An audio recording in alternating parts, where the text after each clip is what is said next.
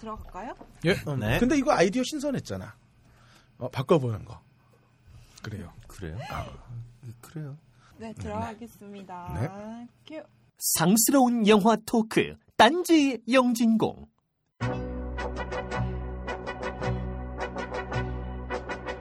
이미지라는 건 무서운 겁니다. 백분 토론에서 유시민 의원에게 캐발리던 유승민 박사가 친박의 압박에 일주일 버텼다고 대권 후보 1위로 거론됩니다. 유시민 의원이 17대 국회는 박근혜 국회라고 비꼬던 시점은 한나라당 나팔수. 그 나팔수 활동 덕분에 2005년에 한나라당 대표 비서실장이 된 그에게 누가 이런 이미지를 부여해 준 걸까요? 비주얼 리터러시를 알면 궁금증이 좀 풀릴지도 모르겠습니다.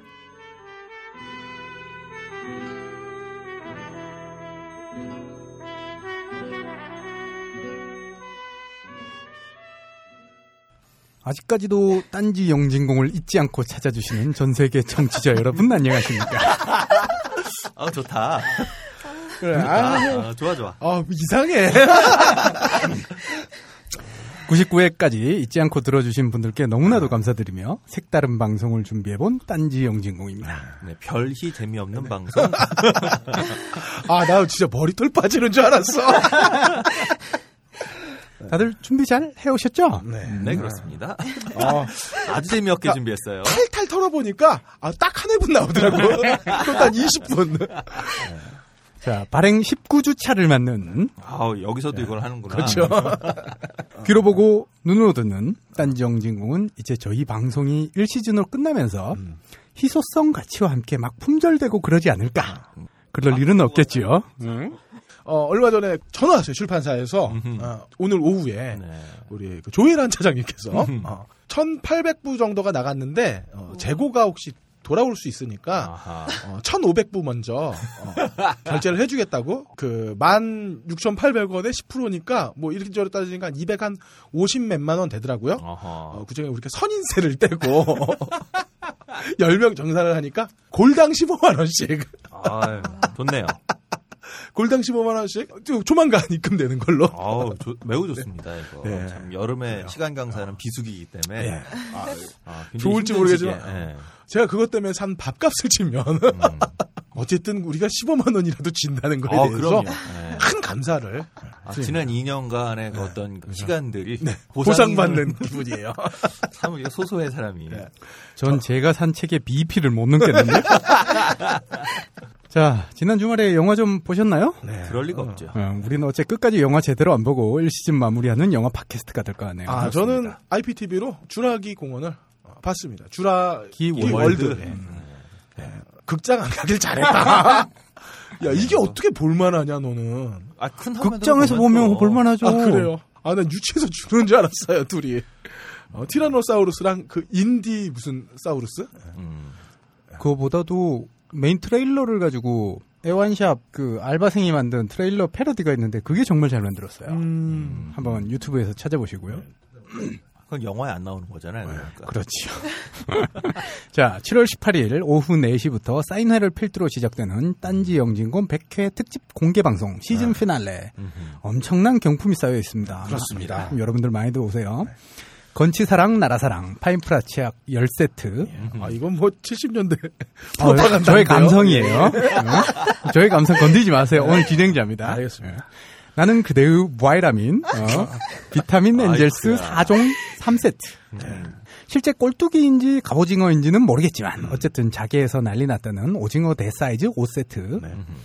매너 있는 남성들의 젖꼭지 덮개 nipple 커버 15세트 15개. 음. 이거 여성용 노브라 착장은 안 되나요? 돼요. 어, 감사합니다. 된다. 된답니다, 여러분. 음. 이거 원래 여성용 아니에요? 둘 다 공용입니다. 공용. 아, 그렇군요. 그래. 노브라에 nipple 커버만 하면 훨씬 더 그래요.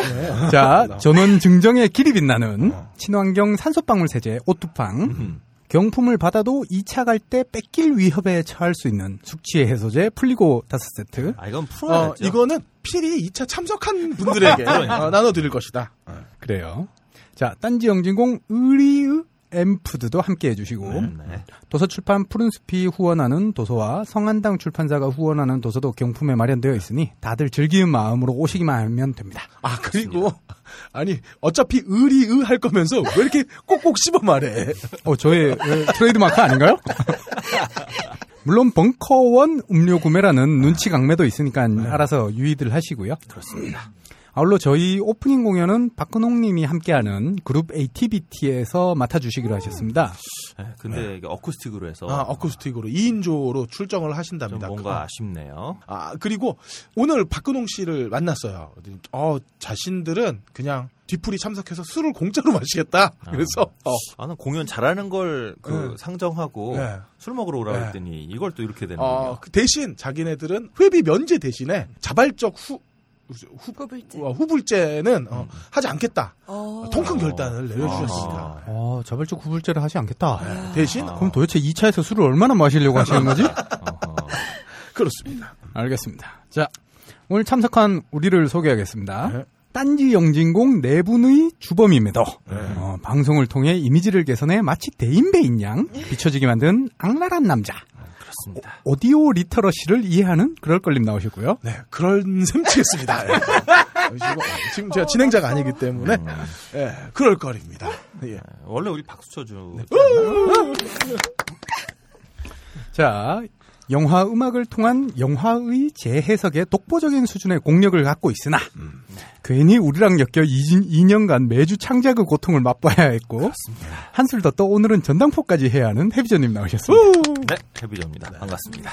자, 딴지 라디오계의 성녀임에도 개의 음, 매주 월요일마다 이 골방에서 재미도 없는 이야기를 이겨내야 했던 놀라운 인성의 박스럼의 엔지니어도 함께하고 있습니다. 안녕하세요, 박세롬입니다. 네. 자, 오늘은 우리 넷만 진행합니다. 아유 좋아요. 딴지 라디오 방송별 게시판에 올려주신 여러분의 글을 정리하면서 지난주 우리가 싸질러 놓은 똥을 치워보도록 하겠습니다. 아, 그 시작하기 앞서서 영화 같은 소리하고 앉아 있는가? 우리 청취자분 중에 네. 우리 저쪽으로 외부에서 할 수 없냐고 시즌 2 네. 말씀하셨던 네. 아직까지 저기 이메일 주소 안 남기셨거든요. 어, 푸른숲에서 왜 아홉 명밖에 안 오냐고. 네. 그런 빨리, 말씀하셨습니다. 네. 빨리 꼭 남겨주세요. 도서 발송을 위해 애타게 찾고 있습니다. 그렇습니다. 더 이상 이제 애타게 얘기할 수 없어요. 마지막 기회입니다. 자, 바바리아님, 미스터 디케이님께 저희 공연 축하 녹음을 가장한 연애 편지를 보내시려고 하셨던 것 같아요. 아, 역시 시대가 바뀌어서 펜팔 대신에 녹음 파일로 하시나 봐요. 아, 미스터 굉장히 디케이 길어요. 예, 그리고 어, 정성이 어, 가득합니다. 그러니까요. 어, 잘 들었습니다. 예. 자, 액조님께서는 대전시 니은 이응 도서관 어딘지 모르겠어요. 대출 인증을 해주셨고요. 우리의 노림수와 달리 딸랑 한 권만 입고 됐나 봐요. 음, 아무튼 감사합니다. 이게 여러 번 이렇게 빌려가고 이러면 한 권 더 들어올 수도 있는데 네. 가족을 동원해서 계속 바꿔가면서 로테이션 대출 권장하고요. 그렇습니다. 베타 테스트 라이프님, 저희 때문에 사이트 가입까지 해주셨더니 송구하네요. 아유 그래- 감사합니다. 그래도 기왕 가입하신 거 해피델리티나 다른 게시판도 노닐고 해보세요. 자, 맥주왕님, 제가 말씀드렸듯이 껄림은 언제나 모욕감을 드리고 있는데 여러분이 못 느끼시는 거예요. 이 인지 부조화의 간극을 좁히기 위해 여러분이 스스로 껄림이 좋은 사람이라고 자유하고 있는 겁니다. 아하, 현실을 자각하셔야 돼요. 그렇습니다. 게다가 못 들을 게 있다가 또 정주행까지 하고 그러세요. 1회부터 아니 내 1, 씨발 2회가 시즌 2 하면 내 씨발 함장 자를 거라고 지금 지가 이러는데 너 안 잘러 씨. 죽을 때까지 달고 갈 거야 내가 씨. 아, 맥주원이 1, 2회가 어색하지 않다. 이런 그 이거를 볼때그 아. 껄림에 대한 인지 부조화가 확실하다. 맞다. 아, 할수 있는 그렇다. 거죠. 아니 완전히 우리의 어떤 그 세뇌에 넘어가셨다. 쉽지 않다. 이거. 네. 너무 감사합니다. 시간 아까우실 텐데. 아무튼, 내가 이번 주말에 맥주왕님 여자친구 꼭 볼 거예요. 아무튼 IT 서비스 창업 축하드리고요. 승승장구해서 멋진 스타트업으로 업계 전설로 남으시길 바랍니다. 그렇습니다. 신샘님, 인생의 영화로 블레이드 러너를 꼽으셨어요. 합쳐서 100번은 더 보셨을 거라고. 더불어 그리스 사태에 대해 정리한 그 세가 날아든다 팟캐스트 860회도 정리해 주셨네요. 아, 노- 거의 녹취 작성하시듯이 하셨어요. 되게 길어요. 그래서 덕분에 그 팟캐스트를 듣고 있지는 않지만 잘 읽었습니다. 감사합니다. 어, 신샘님도 사실 저희가 현 무한단물 어, 그렇죠. 전 공황장애님 섭외처럼 한번 모시고 싶었는데 어, 거리가 있어서 그렇습니다. 아쉽게 꼭 언젠가 시간도 그렇고 예, 음. 아깝습니다. 병신프레디님, 연평해전과 소수 의견을 보시고 감상평을 적어주셨습니다. 두 영화 모두 별로셨나봐요. 물론 연평해전이 좋게 감상평이 나올 리는 만무합니다, 여러분. 미스터 디케이님, 디케이 흥신소와 헌정방송 잘 봤습니다. 아, 2년 동안 늘 변치 않는 사랑 보여주셔서 감사하고요. 정말 감사합니다. 아 그리고 미- 미스터 디케이님께는 특별히 그 생규라파님 옆자리를 앉을 수 있는 영광을 드리도록 하겠습니다. 아, 이번에도 혹시 생규를 데리고 오실래나? 아, 이제 대학생 아, 됐겠네요. 대학- 학생이라서 그쵸. 예. 근데 안더 되죠. 이상 어, 미스터 디케이님 옆에 생규리가 있으면 안 되고요. 어, 네. 혼자 오실 경우에만. 그렇습니다. 네, 그렇습니다. 예, 거리로 나가자님은 8월에 있을 별별 시네마와 디아스포라 영화제 콜라보 특강 광고를 올려주셨어요. 관심 있는 분은 토요일이니까 한번 찾아보시고요. 이온 플럭스님은 껄림의 노안을 걱정해 주셨어요. 블루베리를 드시라고. 근데 제가 지금 옆에 보기에는 블루베리 가지고 안 될 것 같아요. 네. 어, 뭐 그런 거 있지 않았나? 매일매일 맥주와 술을 먹으면 사람이 어떻게 망가지는가. 아, 그런 실험했잖아요. 음, 그거 실험할 필요가 없다. 네. 껄림을 보면 된다. 그래도 우리 아들은 아빠 잘생겼다고 응원해 줍니다. 왜냐하면 아들의 원류가 아빠잖아요. 음. 아빠를 부정하면 안 되잖아요. 걔도 결국엔 나처럼 될 거다. 아, 붕붕이가 이런 얘기를 들으면 안 되는데. 그래요. 네. 어, 덕후마초님께서는 잘 지적해 주셨습니다. 뭐 맨날 저희끼리 클리셰니 내러티브니 응? 영어로 쓰니까 결국 저 같은 사람도 잘 모르는 내용이 되는데 근데 어쩌죠 오늘 visual literacy 하면서 또 어려운 말이 나옵니다. 아, 죄송합니다. 그 설명 좀 해주세요. visual literacy. 아, 그러니까 literacy는 그냥 말 그대로 네. 하면 뭐 문법 같은 건데 네. 문법은 어 이거 그대로 그냥 문법대로 쓰면 되는 건데 literacy라고 하는 건 사실은 우리가 한글로 하는 문법보다는 조금 더 광의의 표현이죠. 전체적으로 어떻게 이것을 읽어내고 또 만들어낼 것인지에 대한 얘기니까 예, 이따가 어, 얘기하면서 좀 더 해보도록 네. 할게요. 예. 쫀득님께서는 블레이드 러너에서 해리슨 포드가 그 나올 때 함께 다니던 형사가 바틀스타 갈락티카의 함장이라고 얘기해 주셨는데요. 음. 이분 바틀스타 갈락티카 전에 미드 웨스트 윙에서 최초의 히스패닉계 대법관으로 임명됩니다. 아, 그 시즌, 시즌 1이니까 99년도작이거든요. 그로부터 딱 10년 뒤에 2009년도에 실제 미국에서 최초의 히스패닉계 대법관이 임명이 됩니다. 민솔님은 활자 중독으로 인해 저희 책을 다 읽으셨다고 하셨지만 화장실에 책 가져가시면 껄림처럼 치질 확률이 높아지니 주의하시고요. 아, 그리고 제가 이거 화장실에서 그는 40년째 책을 읽고 있는데, 어, 하나 안 좋은 점이 있어요. 화장실에서 책을 읽으면. 아, 좋은 점이죠. 한 두 달만 지나면은, 어, 새로 와요, 책이. 읽었던 책이. 음. 네, 이게, 이게, 책 읽는 텀이 짧잖아요. 보통 5분, 네. 7분 정도니까 전체적인 맥락이 한 번 읽어서는 안 들어오고 음. 다독을 해야 된다. 그런 좋은 점이 있죠. 한마디로 시간도 버리고 몸도 버린다는 얘기예요.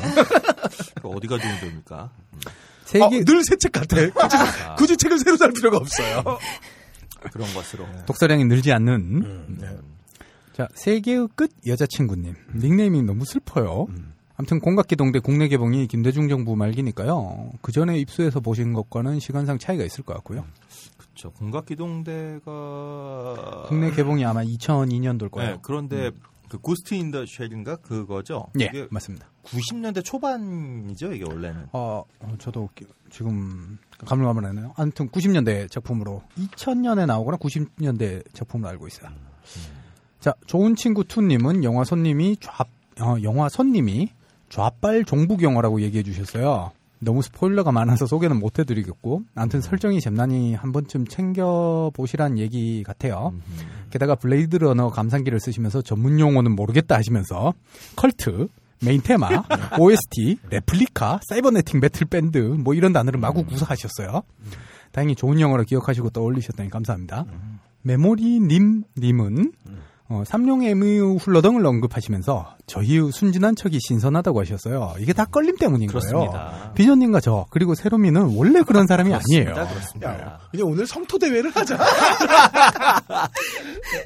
자, 이이유유 이유님은 손님 간단 감상평을 간단하지 않게 CJ 배급을 놀라워하시면서까지 쓰셨어요. 음. 저도 그 CJ Only One 코리아라고 혹시 극장 가서 보셨는지 모르겠는데 어, 얘네 홍보를 하고 있어요. 아, 아, 국공 네네네. 홍보 영상 틀 네네네. 때마다 저도 손발이 오그라드는데 이 시작이 뭐 국민의 90%가 국기를 가지고 있는 유일한 나라 뭐 이런 식으로 시작이 되는 홍보 영상이에요. 그 유일하지 않죠. 북한은 다 있어요.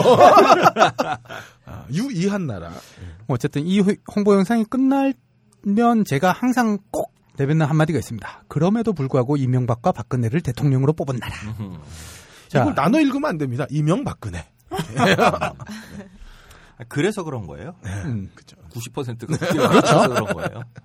아브락사스님은 이번 섞어치게 기대해 주셨고요. 어, 보시다시피 초반 몇 분부터 이미 막장으로 흘러가고 있어요. 아 좋은 현상입니다.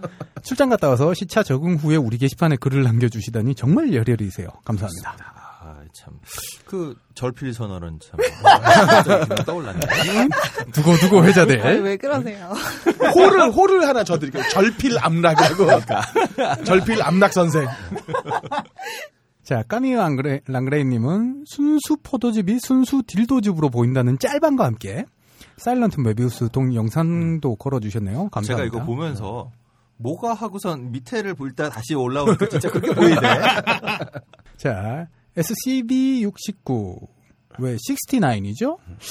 글쎄요. 뭐 아무튼 저희 책 구매 인증까지 해주시고 또 부인께서 도서관 사서시라고 19금 권장 도서로 추천하신다고 감사합니다. 사서시면 그 주변 다른 도서관들도 연락을 해주시고.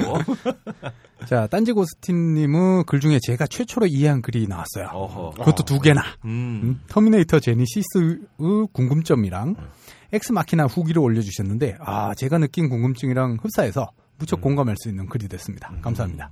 저거 할때 좀 이렇게 편하게 글 써주시지. 자 미노루님은 역시나 일본계의 마스터답게 음. 추천하시는 사이버펑크 애니 몇 개를 알려주셨어요. 어, 개인적으로 전뇌 코일이 기대됩니다. 감사합니다. 80년대 것도 있대요. 음.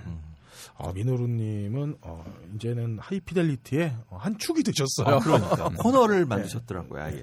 아, 민호루님이 걸신 그 게시판에 네. 세롬이라는 어떤 음식점을 들렸대요. 부산에 오. 있는. 어. 근데 거기가 이름 때문인지 망했다고.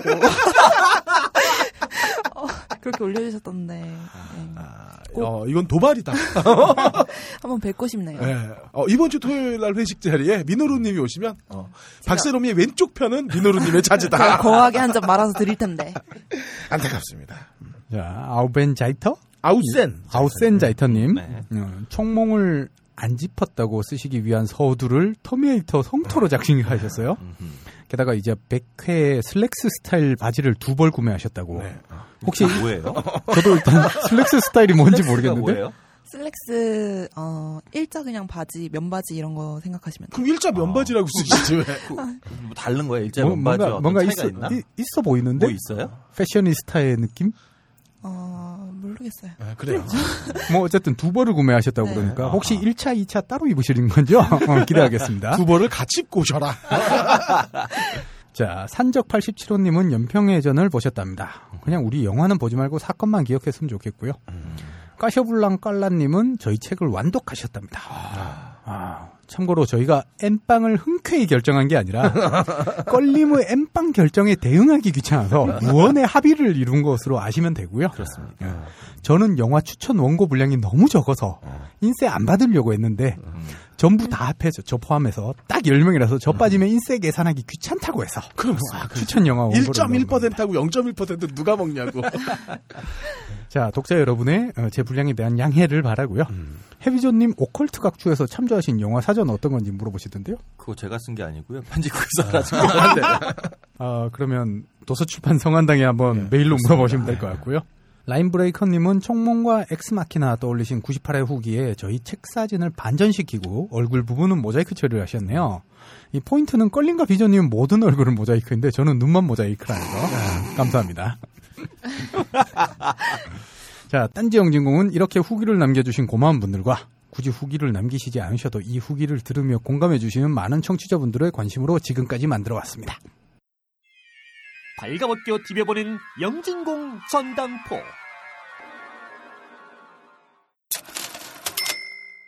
자, 해비전님 전당포 가시죠. 이렇게 길게 할 생각이 없었는데 쓰다 보니까 길어졌어요. 네. 네, 그냥 그러려니 하고 그냥 한숨 주무시면서 들으시면 되겠습니다. 이건 좀 비주얼 리터러시를 왜 우리가 배워야 되나를 좀 얘기하고 싶었는데요. 그 전에 이제 이 얘기부터 시작하고 싶어요. 우리가 세상을 실제로 어떻게 인식하는가? 그러니까 내가 직접 눈으로 보거나 손으로 만지거나 뭐 귀로 듣거나 몸을 부딪혀가면서 우리가 알게 되는 일이 여러분이 살고 있는 삶 주변에 벌어지는 일 중에 얼마나 될지 한번 생각을 해보자는 거죠.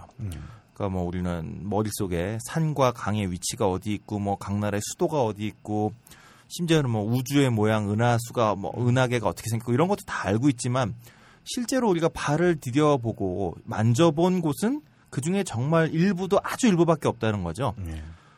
심지어는 이제 내가 살고 있는 우리 동네에서 벌어지는 일도 내가 직접 경험하는 건 없어요. 그러니까 어, 우리 동네에서 벌어진 일도 뭐 신문에서 보든지 TV에서 보든지 책을 통해서 보든지 뭐 인터넷 뉴스를 보든지 심, 그것도 아니면 뭐 우리 엄마가 우리 와이프가 우리 동생이 그런 일이 있었대라고 얘기를 해줘야 아 우리 동네에서 그런 일이 있었구나. 내가 직접 경험하는 일은 매우 적고 실제로 우리가 세상을 인식하는 것은 미디어라고 하는 창을 통해서만 우리가 인식을 한다는 거죠. 근데 우리는 미디어를 통해서 세상을 알고 있음에도 불구하고 마치 내가 세상을 다 경험해서 아는 것처럼 내지는 정말 세상 일을 다 알고 있는 것처럼 느끼고 살고 있다는 거예요. 그러니까 우리가 이런 얘기할 때 보통 이제 실질 문맥률이라고 얘기를 하잖아요. 책은 음. 읽을 줄 알아도 그 맥락을 이해 못하는 경우. 어떻게 보면 우리도 참 많은 문맹자들과 함께 혹시 음. 우리도 문맹일지도 모른다고 생각이 드는 게 형, 우린 문맥 네. 맞죠? 음. 비조님 얘기할 때 우린 자잖아요. 그래요. 이제 예. 주무시면 되고요. 아. 근데 우리가 이제 이렇게 말을 어, 세상에 우리가 알고 있는 지식의 대부분이 미디어라고 하는 창을 통해서 배웠다는 것임에도 불구하고 우린 또 그런 얘기 하잖아요. 뭐 미디어라고 하는 게 결코 그렇게 투명한 게 아니야. 특히 뭐 이제 조중동 이런 얘기 할 때마다 그 매체가 어떠한 진영에 속해 있고 어떠한 사회나 정치, 경제적인 맥락 안에 있느냐에 따라서 자신이 보고 싶은 거 혹은 보여주고 싶은 내용으로 세상을 그리고 그 세상을 우리는 읽고 있다는 거죠. 그래서 쉽게 뭐 비판적으로 미디어 봐야지 그냥 고지고대로 믿어서는 안 된다라고 쉽게 말을 하는데 쉬운 일이 아니라는 거예요. 왜냐하면 우리가 알고 있는 세상사에 대한 지식과 사고방식, 정보 다 미디어를 통해서 획득한 것인데 그리고 그 미디어를 통해서 획득된 내용을 재구성하면서 우리가 세상을 이해하고 있는 것인데 그러면서 한편으로는 미디어를 비판적으로 봐야 한다. 이게 활자 매체라면 또 미디어라도 여러 가지 있잖아요. 미디어도 근데 활자 매체라면 내가 읽고 싶은 속도로 읽을 수 있잖아요. 그러니까 행간을 고려할 수 있는 시간이 있단 말이에요. 그래서 읽으면서 다시 한번 몇 번씩 곱씹어서 읽어보면서 왜 어째서 이런 식으로 설명을 한 것인지 저자는 누구고 이 저자는 어떠한 배경을 가진 사람이고 이 사람이 해왔던 글들은 어떤 거였고 그래서 그런 것들을 고려해 볼 때 이 사람이 지금 쓴 이 글은 이런 의미였겠구나 겉으로 보이는 거 이외에도 이제 그런 행간을 읽을 수가 있는데 영상이나 음성은 조금 달라지죠. 음성만 해도 또 여러 번 반복해서 보면 달라지겠지만 미디어의 경우는 특히 영상 미디어의 경우는 반복해서 보더라도 영상 미디어라는 것이 가지고 있는 특수한 문법들을 우리가 이해하지 못한 채로 그냥 보면 이게 눈에서 움직이고 있는 것이기 때문에 어 그런가 보다라고 우리의 비판력이 훨씬 축소되거나 왜곡되기 쉽상이라고 하는 그런 거죠. 또 하나 글을 읽을 때 우리가 행간의 의미를 읽을 수 있는 까닭은 좀 전에 말씀드린 것처럼 우리가 글을 읽을 때는 누가 어떻게 쓴 글인지를 어, 미리 알고 그것에 따라서 글을 읽는 것에 대해서 어렸을 때부터 배워왔어요. 또 글을 그냥 읽는 게 아니라 내용을 이해하는 독해한다라고 하죠.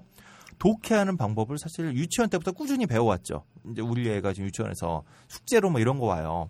부모님과 함께 책을 읽은 다음에 주인공은 누구였나요? 뭐 주인공은 뭘 했나요? 뭐 이런 걸 이제 물어보라고 하는 그런 게 이제 숙제로 오는데 이걸 왜 하냐면 그걸 통해서 우리가 그냥 글만 네. 읽은 것이 아니라 그 글의 내용을 이해하고 과연 하고자 하는 이야기가 무엇인지를 아이가 스스로 깨칠 수 있게 이제 하는 방법을 배운 거죠. 그러니까 쉽게 말해서 그냥 단순히 한글의 문법을 배우는 게 아니라 한글을 어떻게 독해해야 할 것인지를 배우는 과정인 거죠, 아이가. 그러니까 유치원 때부터 우리는 글로 읽는 리터러시를 배우게 되는 거예요. 근데 문자화된 기록은 이렇게 해서 배우는데 실질적으로 어, 영상에 대해서 우리가 한 번도 이런 식으로 배워본 적이 있냐는 거죠. 영화를 읽고 이 영화가 하고자 하는 이야기는 뭐냐, 뭐 왜 그렇게 생각하느냐. 그러니까 왜 아이한테도 그 주인공은 누구였니, 왜 그렇게 생각하니, 뭐 이런 거 쭉 물어보게 쪽지 오거든요. 야, 이건 되게 재밌는 경험이 하나 있는데, 네. 그 행간의 의미에 관련해서 우리 큰아들이 음, 유치원 때 숙제가 있었어. 엄마와 아빠에게 주말에 엄마는 무엇을 할지 하는 음. 시는지 아빠는 무엇을 하시는지 여쭤보세요라는 이렇게 음, 음, 음. 종이를 받아왔거든. 우리 아들이 엄마한테 받아오고 아빠한테도 종이를 한 장 주면서 아빠 주말에 뭐 할 거야? 그래서 나 아무 생각 없이 1번부터 이렇게 번호가 쭉 있길래 와우. TV 시청 뭐, 뭐, 뭐 주말에 영화 뭐 영화 몇 편 뭐 이렇게 쫙 썼어. 그냥 그, 그, 그래서 얘가 쫄쫄 엄마 걸 딱 들고 와. 엄마 뭐, 뭐 썼냐? 딱 보니까 뭐, 저 아이와 함께 동물원 가기, 뭐 이렇게 써 있는 거야. 야, 지금 가봐야 막 그거지. 나중에 이게 그대로 갔으면 가정통신문에 어, 아빠의 가정에 대한 관심이 없으며 뭐 그래서 우리 아들 아빠 그거 왜 줘? 그래서 어 뭐 하나 빨 먹었어. 뭔데? 그러니까 적당한 위선. 아, 그 생각이 나네요. 네, 그렇습니다. 이게 사실 껄림도 리터러시를 한 거잖아요. 그렇죠. 그러니까 문자 그대로 해석을 했기 때문에 진짜 자기가 할 일을 적었는데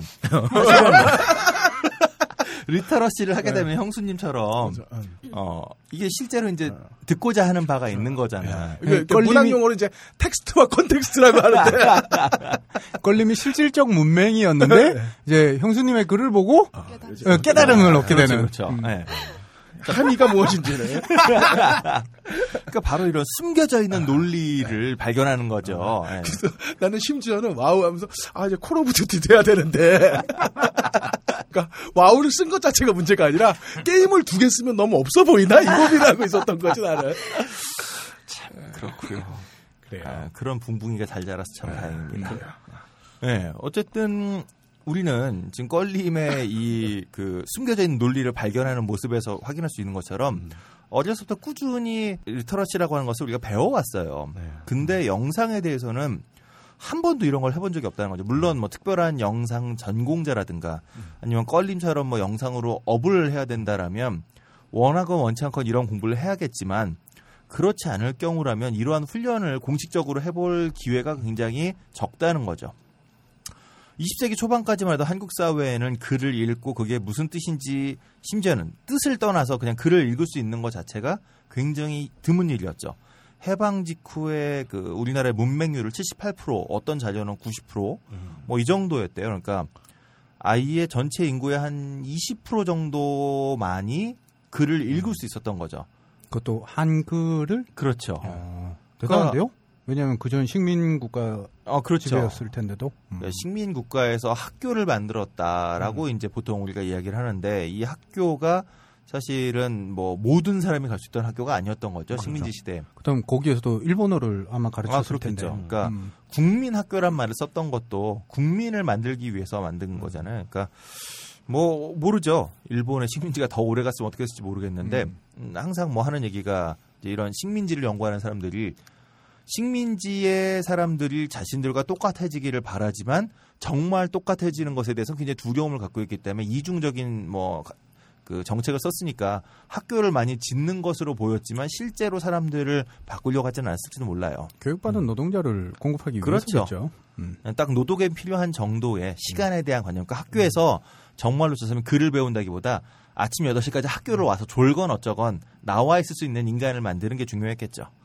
자, 어쨌든 실제로 글을 읽는 것 자체가 20%밖에 되지 않던 사회에서 현재 한국은 문맹률은 뭐 거의 0%에 가깝다라고 해도 과언이 아닌 수준이죠. 그렇지만 아까 껄리 말씀하신 것처럼 실질 문맹률, 그러니까 글을 읽고 나서 그 글의 내용이 무엇인지를 이해하고 그것을 비판적으로 받아들이는 능력은 뭐 OECD 최하위권이다. 이런 최신 뉴스가 있었어요. 또 그 뉴스를 보면 재밌는 게 장년층으로 갈수록 실질 문맹률이 높다. 음. 그러니까 이분들이 글을 읽긴 하지만 그 글이 실제로 무엇을 의미하고 있는 것인지를 독해하기는 좀 어렵다는 거죠. 근데 그렇다라고 하더라도 활자에 대한 한은 우리의 독해력은 일정 부분 인정해야 된다 고 생각해요. 문맹률 자체가 0% 가까우니까. 그렇죠. 그것 때문에 우린 가능성이 되게 높은 거죠. 그렇습니다. 근데 문제는 저는 영상에 대한 독해력에 있다는 거죠. 이걸 우리가 그 확인할 수 있는 게 어, 대한민국 최고의 언론사들이 최대 판매 부스 거기다 뭐 자기네들은 뭐 실제로 광고로 운영되고 있다. 아, 그럼요. 라고 말씀하시는 뭐 이런 그 거대 신문사들, 언론사들이 그 품위 있고 권위 있는 활자 매체 신문을 놔두고 왜 종합편성 TV 채널에 목숨을 걸고 달려들었을까를 생각해 보면 알 수 있는 거죠. 역으로 한국 사회 대중은 이제 얼토당토하지 않는 수준으로다가 마치 자신들의 소설 내지는 주장을 정보인 양 적어놓는 그런 조잡한 기사를 읽으면서 와 세상이 이렇게 돌아가고 있구나라고 맞장구 쳐줄 사람들이 별로 남지 않았다는 거죠. 아까 그 OECD의 뭐 어, 실질 문맹률 조사에서 나온 것처럼 이게 중장년층으로 갈수록 정말 거의 두 배 정도 되더라고요. 청년층에 비해서. 그러니까 중장년층 특히 이제 노년으로 갈수록 이러한 실질 문맹률이 높고 점점 이게 젊어질수록 이 글이 무슨 의미인지를 독해낼 수 있는 사람들이 많아지니까 아, 라고 말하면 좀 그렇지만 음, 설마 그 좋은 저 조중동께서 종합편성 채널을 그런 의미로 만드시진 않았을 거예요. 어, 하지만 어, 이제 신문사들도 아는 거죠. 자신들의 어떤 기사를 얼마나 사람들이 독해할 수 있는지를. 더군다나 신문은 예전에 할아버지들 보면 아시다시피 신문은 하루 종일 읽으시잖아요. 네. 처음에는 아 해도 두 번, 세 번 읽다 보면 이게 어 구멍이 보여. 구멍이 분명히 있고 어, 이건 주장인데 이게 왜 사실처럼 그 저희 막내 외삼촌이 미국에 사시는데 어 사업을 잘하시다 망하셨어요.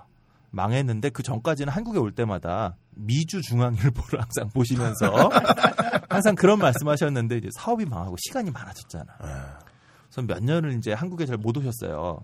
그 돈도 없고 이러니까 이제 이러다가 겨우겨우 이제 뭐 외숙모랑 어떻게 어떻게 해서 이제 슈퍼마켓부터 다시 시작하셨는데 몇 년에 오셔서 그런 얘기를 하는 거예요. 야, 나 몰랐는데 조선일보가 되게 이상한 신문이더라. 어, 왜요? 그랬더니 내가 그때 시간 할 일이 없어서 매일 이제 인터넷판을 읽고 또 읽고 하는데 헤드라인하고 안에 내용하고 하나도 안 맞는다는 거예요. 근데 예전에는 헤드라인만 보니까 그렇죠. 이런 사회가 됐네 한국이 왜 이러지 그랬는데 밑에 기사를 다 읽어보니까 어 헤드라인하고 전혀 안 맞는 말이 헤드라인으로 뽑혀 있고 심지어는 그 기사라고 하는 것도 좀 뭔가 이상하더라 기사가 뭐 어떻게 이상한지 말씀드리지 않겠습니다 하지만 바쁜 현대인들의 실질 문맹률도 올라가는 이유가 정말 바쁘니까 헤드라인만 읽고 넘어가는데 그렇습니다. 헤드라인은 결국 눈에 끌기 위해서 음. 가끔 문장 자체가 앞뒤가 안 맞을 때도 있는데 맞아요. 그걸 읽- 그냥 읽고 아 그랬구나 하고 뭔가 팩트가 있는 것처럼 음. 생각하고 넘어가는 경우도 많고 그러니까 이 활자 내지는 문자에 대한 literacy는 확실히 사람들이 시간을 두고 천천히 읽다 보면 이제 구멍이 있다는 걸 알게 된다는 거죠. 그리고 사람들의 그러한 문자 literacy에 대한 수준이 높아졌다는 것도 아마 어떤 분들도 알고 계시는 거고. 네. 그러나 영상에 대한 literacy가 제대로 이루어지지 않는다는 것을 너무나 잘 알고 있는 거죠. 우리의 시청자 대다수가 visual literacy를 할 준비가 되어 있지 않다는 거. 그 물론 이제 종편이 그러면 뭐 이러한 그 시도를 한 첫 번째 사람들이냐? 당연히 아니죠. 이 비주얼 리터러시는커녕 움직이는 그림이 있다는 것 자체만으로도 재밌어하던 대중들을 상대로 영상을 이용해서 자신들이 원하는 대로 사람들을 조종하는데 기가 막히게 활용했던 훌륭한 집단이 거의 100년 전에 처음 등장했죠. 네. 놀라운 집단이 그렇습니다. 하나는 어, 초기 소련의 키노아이 그룹이 있을 거고요. 또 하나는 바로 나치가 있습니다. 근데 이 둘은 똑같다라고 볼 수가 없어요. 왜냐하면 그 초기 소련의 키노아이 그룹은 지가 베르토프라고 하는 뭐 이제 영화나 뭐 이런 책 보면 항상 맨 앞에 나온 사람 중에 하나죠. 이 베르토프가 사물을 제대로 바라볼 줄 알아야 된다가 이 사람의 모토였고 세계를 냉정하게 볼 수 있도록 도와주는 게 카메라고 카메라를 통해 세상을 보는 법을 대중에게 알려야 된다가 이 사람의 목표였어요. 음. 그러니까 이 영상을 통해 사람들을 바꾸겠다는 건 맞는데 키노아이 그룹의 경우는 visual literacy를 대중들이 알아야 된다라고 생각을 했던 사람인 거고 그에 반해서 나치는 영화를 똑같이 이용하긴 했는데 대중들이 이러한 visual literacy를 알거나 배우기를 원치 않았다는 것에 있어서 큰 차이가 있었겠죠. 나치는 정말 수많은 프로파간다 영상을 만들어냈는데요. 이제 그러한 영화 영상을 만든 사람들 중에도 이제 3대 거두가 있어요. 아, 유태인 쥐스라서 유태인이 얼마나 나쁜 놈인지를 보여주는 영화를 만들었던 하를란이라고 하는 작, 아, 감독이 있고요. 또 하늘의 강철, 그 비행기에 대한 그 독일 전투 편대에 대한 영화, 그다음 독일 탱크 이런 걸 만든 진 루트만 그리고 오늘 말씀드릴 레니 르펜슈탈 이렇게 세 사람이 가장 유명한 감독인데요. 이 레니 르펜슈탈이 감독한 영화 중에도 가장 유명한 게 뭐 이제 물론 올림피아라고 하는 영화가 있죠. 이 올림피아는 지금까지도 아마 올림픽을 하고 나면 그 올림픽의 기념 공식 기록 영상을 만들잖아요. 네. 첫 번째 공식 기록 영상이기도 하고 지금까지도 레니 리펜스탈이 만든 올림피아의 영상의 그 흐름을 아마 거의 그대로 지금도 답습하고 있는 것으로 알고 있어요. 제가 처음에 이제 이런 영화나 영상 이런 거 배울 때 레니 루펜스탈의 올림피아랑 88년 서울 올림픽에 대한 영상이 아 뭐였더라? 이게 그 세 가지 버전으로 있는데 그 영상을 같이 보는 수업이 하나 있었거든요. 같이 보는데 와 이건 뭐 성화 올리는 장면부터 똑같은 거의 뭐 같은 사람이 만든 것 같은 그런 영상이 나오더군요. 컬러만 입혀지고. 아, 그렇죠. 배경만 좀 다르고 결정적인 순간에 마라톤 장면 나오고 뭐 이런 것까지 아, 음, 뭐 그러한 지금까지도 어떤 표본이 될 만한 영화를 만든 사람인데 이 사람의 영화 중에 가장 유명한 건 음, 올림피아와 함께 뉘른베르크라고 하는 도시에서 벌였던 4일 동안의 나치 전당대회를 담은 다큐멘터리 영화 의지의 승리 음. 요 영화를 이제 최고작으로 꼽습니다. 이 영화에는 세계 최초로 크레인을 이용한 샷, 그다음에 트랙을 깔아놓고 tracking을 처음으로 시도한 그런 카메라 워크가 나왔고요. 그 low angle을 구현해내기 위해서 이 전당대회 행사장에 바닥을 파고 거기다가 카메라 앵글을 설치해서 극도의 low angle도 구현해냈고요. 또 크레인을 이용해서 멋진 부감shot을 만들어내기도 하고 이 부감shot과 좀 전에 말씀드린 low angle을 막 교차하면서 관객들의 어떤 시선을 압도하는 이런 효과를 만들어냈죠. 뭐 의지의 승리가 어떤 영화인지 모르시더라도 스타워즈 에피소드 5의 제국군을 사열하는 장면 혹은 스타워즈 에피소드 4에서 레이아 공주가 왜 한 솔로하고 루크 스카이워커한테 왜 훈장 주는 맨 마지막 네. 장면 있잖아요. 요 두 장면은 의지의 승리에 나오는 장면들하고 똑같습니다. 심지어는 저기 존 윌리엄스가 일부러 바그너의 음악하고 거의 유사하게 만든 음악까지 음. 그러니까 의지의 승리를 그냥 컬러로 바꿔놓았다라고 해도 별 문제가 없을 정도로 똑같은 장면이 등장하죠. 그러니까 어떤 승리 그리고 그 압도적인 인파 그리고 네. 그 인파가 사열하는 모습 이런 거를 보여줄 때 지금도 이제 여전히 참고될 만한 그런 영상을 만들어낸 그런 영화라고 할 수 있습니다. 그 잠깐 레니, 레니 루펜슈탈이라는 감독을 조금 소개하자면 이분이 원래 무용을 하셨던 분이고요. 어, 배우로 활동하셨던 분이에요. 그래서 헐리우드에도 진출할 뻔하셨던 그런 미녀 배우십니다. 근데 이 레니 리펜슈탈이 그 우연히 히틀러의 정치 집회에서 연설을 봤대요. 그러고서 이제 귀하의 그 연설에서 많은 감명을 받았다.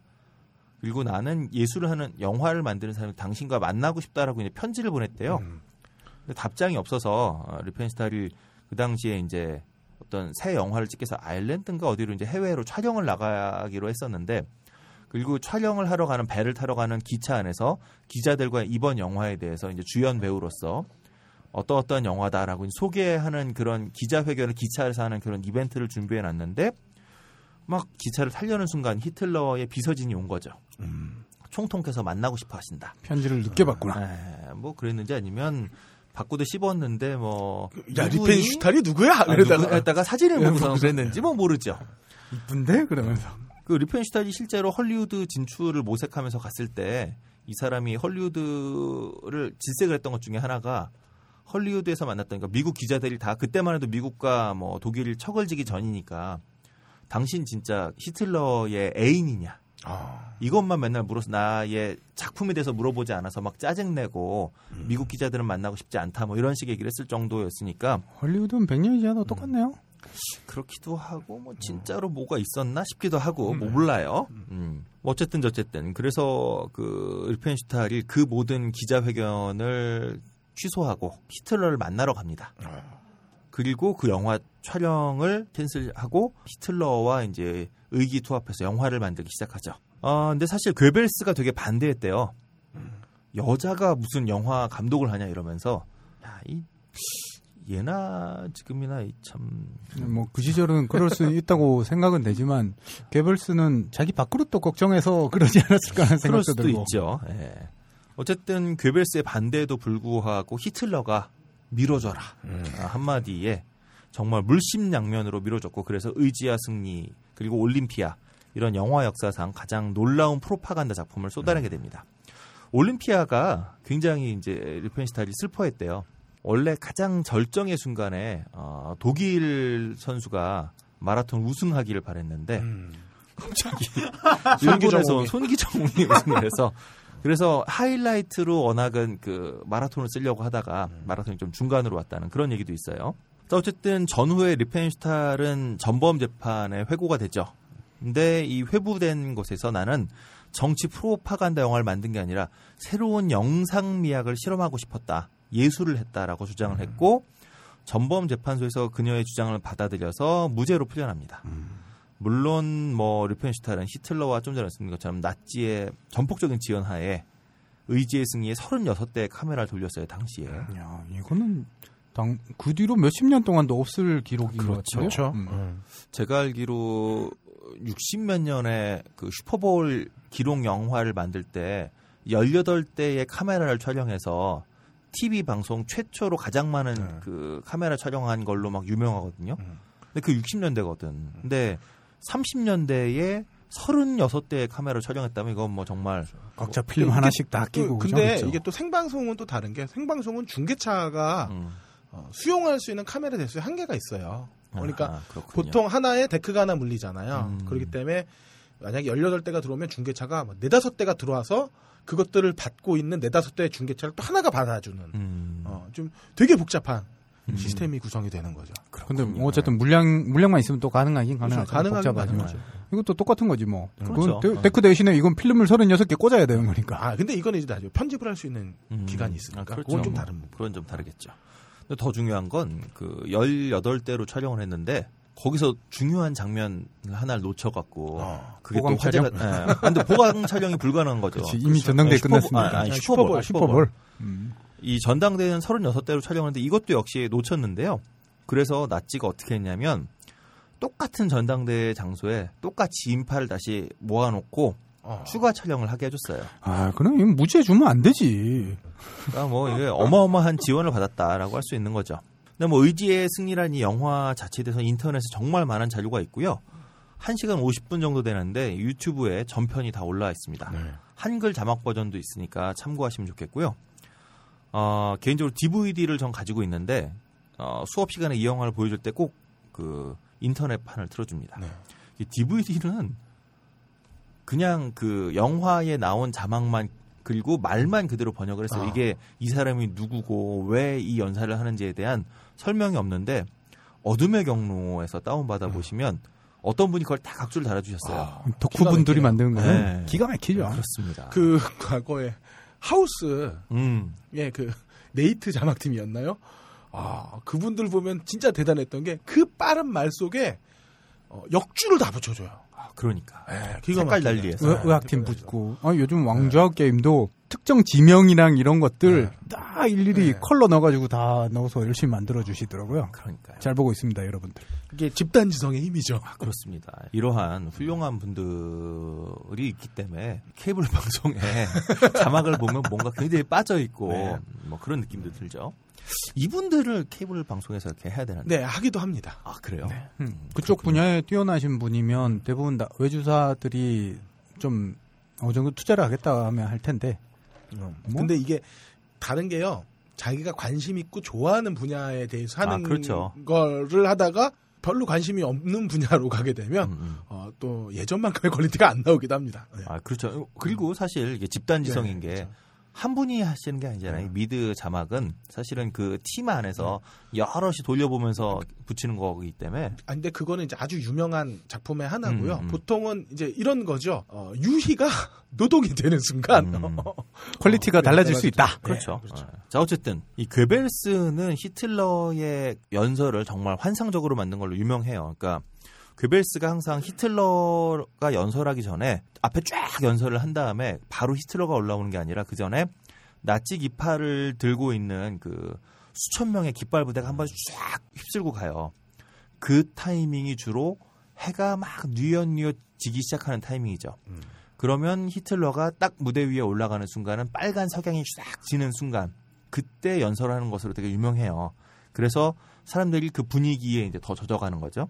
근데 이제 이거를 100%그 당시 흑백이었기 때문에 이걸 100% 살려내지는 못하지만 이러한 것을 더욱 환상적으로 시각화를 시켰는데 수만 명의 그 당원들이 쫙 줄 맞춰 있는 모습을 크레인으로 확 위에서 훑고 있고 그 사이에 어, 히틀러가 이제 딱 이들을 사열하고 있는 모습은 아주 극 극단의 로우 앵글로 잡아놓은 다음에 여기에 이제 아까 얘기했던 그 깃발 부대가 지나갈 때 깃발 부대와 함께 tracking 쫙 해서 따라가고 뭐 이런 거 그다음에 아까 말씀드렸던 그 밑에 심어놓은 이걸로 촉촉촉 걸어가는 이 발만 클로즈업으로 잡아놓는 거 이런 것들을 막 섞어 넣으면서 거기다 또 히틀러는 사이사이에 굳게 입을 딱 다물고 이제 있는 얼굴 그것도 음. 로우 앵글로 잡아놓은 앵글 이걸 딱딱 보여주면 아 이게 정말 너무나 많은 사람들이 히틀러에 이렇게 환호하고 물론 뭐 거짓은 아니겠죠. 전당대회에 모여 있는 사람들은 뭐 리펜슈타인을 모이라고 해서 모인 건 아닐 테니까 거짓은 아니지만 이걸 훨씬 더 실제로 그 전당대에 갔던 사람들보다도 훨씬 더 강하게 극적으로 보여주는 거죠. 전당대에 가는 사람 히틀러의 입이 안 보인다는 거예요. 음.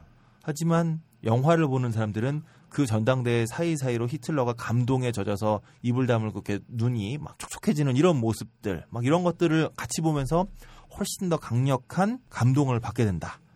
음. 근데 이게 뭐 기본적으로 이 영화는 앞뒤로 그리고 사람들이 다 알고 있는 거죠. 이건 영화로 연출된 장면이 아니라 현장에서 벌어진 사건이다. 음. 진짜 현실이다. 그러니까 visual literacy 능력이 없는 사람들에게는 이 영화 속의 샷의 크기, 또 샷의 구도, 혹은 뭐 샷의 움직임, 그리고 이미지와 이미지를 붙이면서 만들어진 특별한 감정들, 촉촉촉 걸어가는 발과 그 군화들의 모습들과 거기에 갑자기 이어지는 거대한 깃발들이 멀리 롱테이크로 잡힌 거 이런 것들이 붙으면서 만들어지는 강인한 힘 이런 것들에 대한 건 사실 이미지잖아요. 음.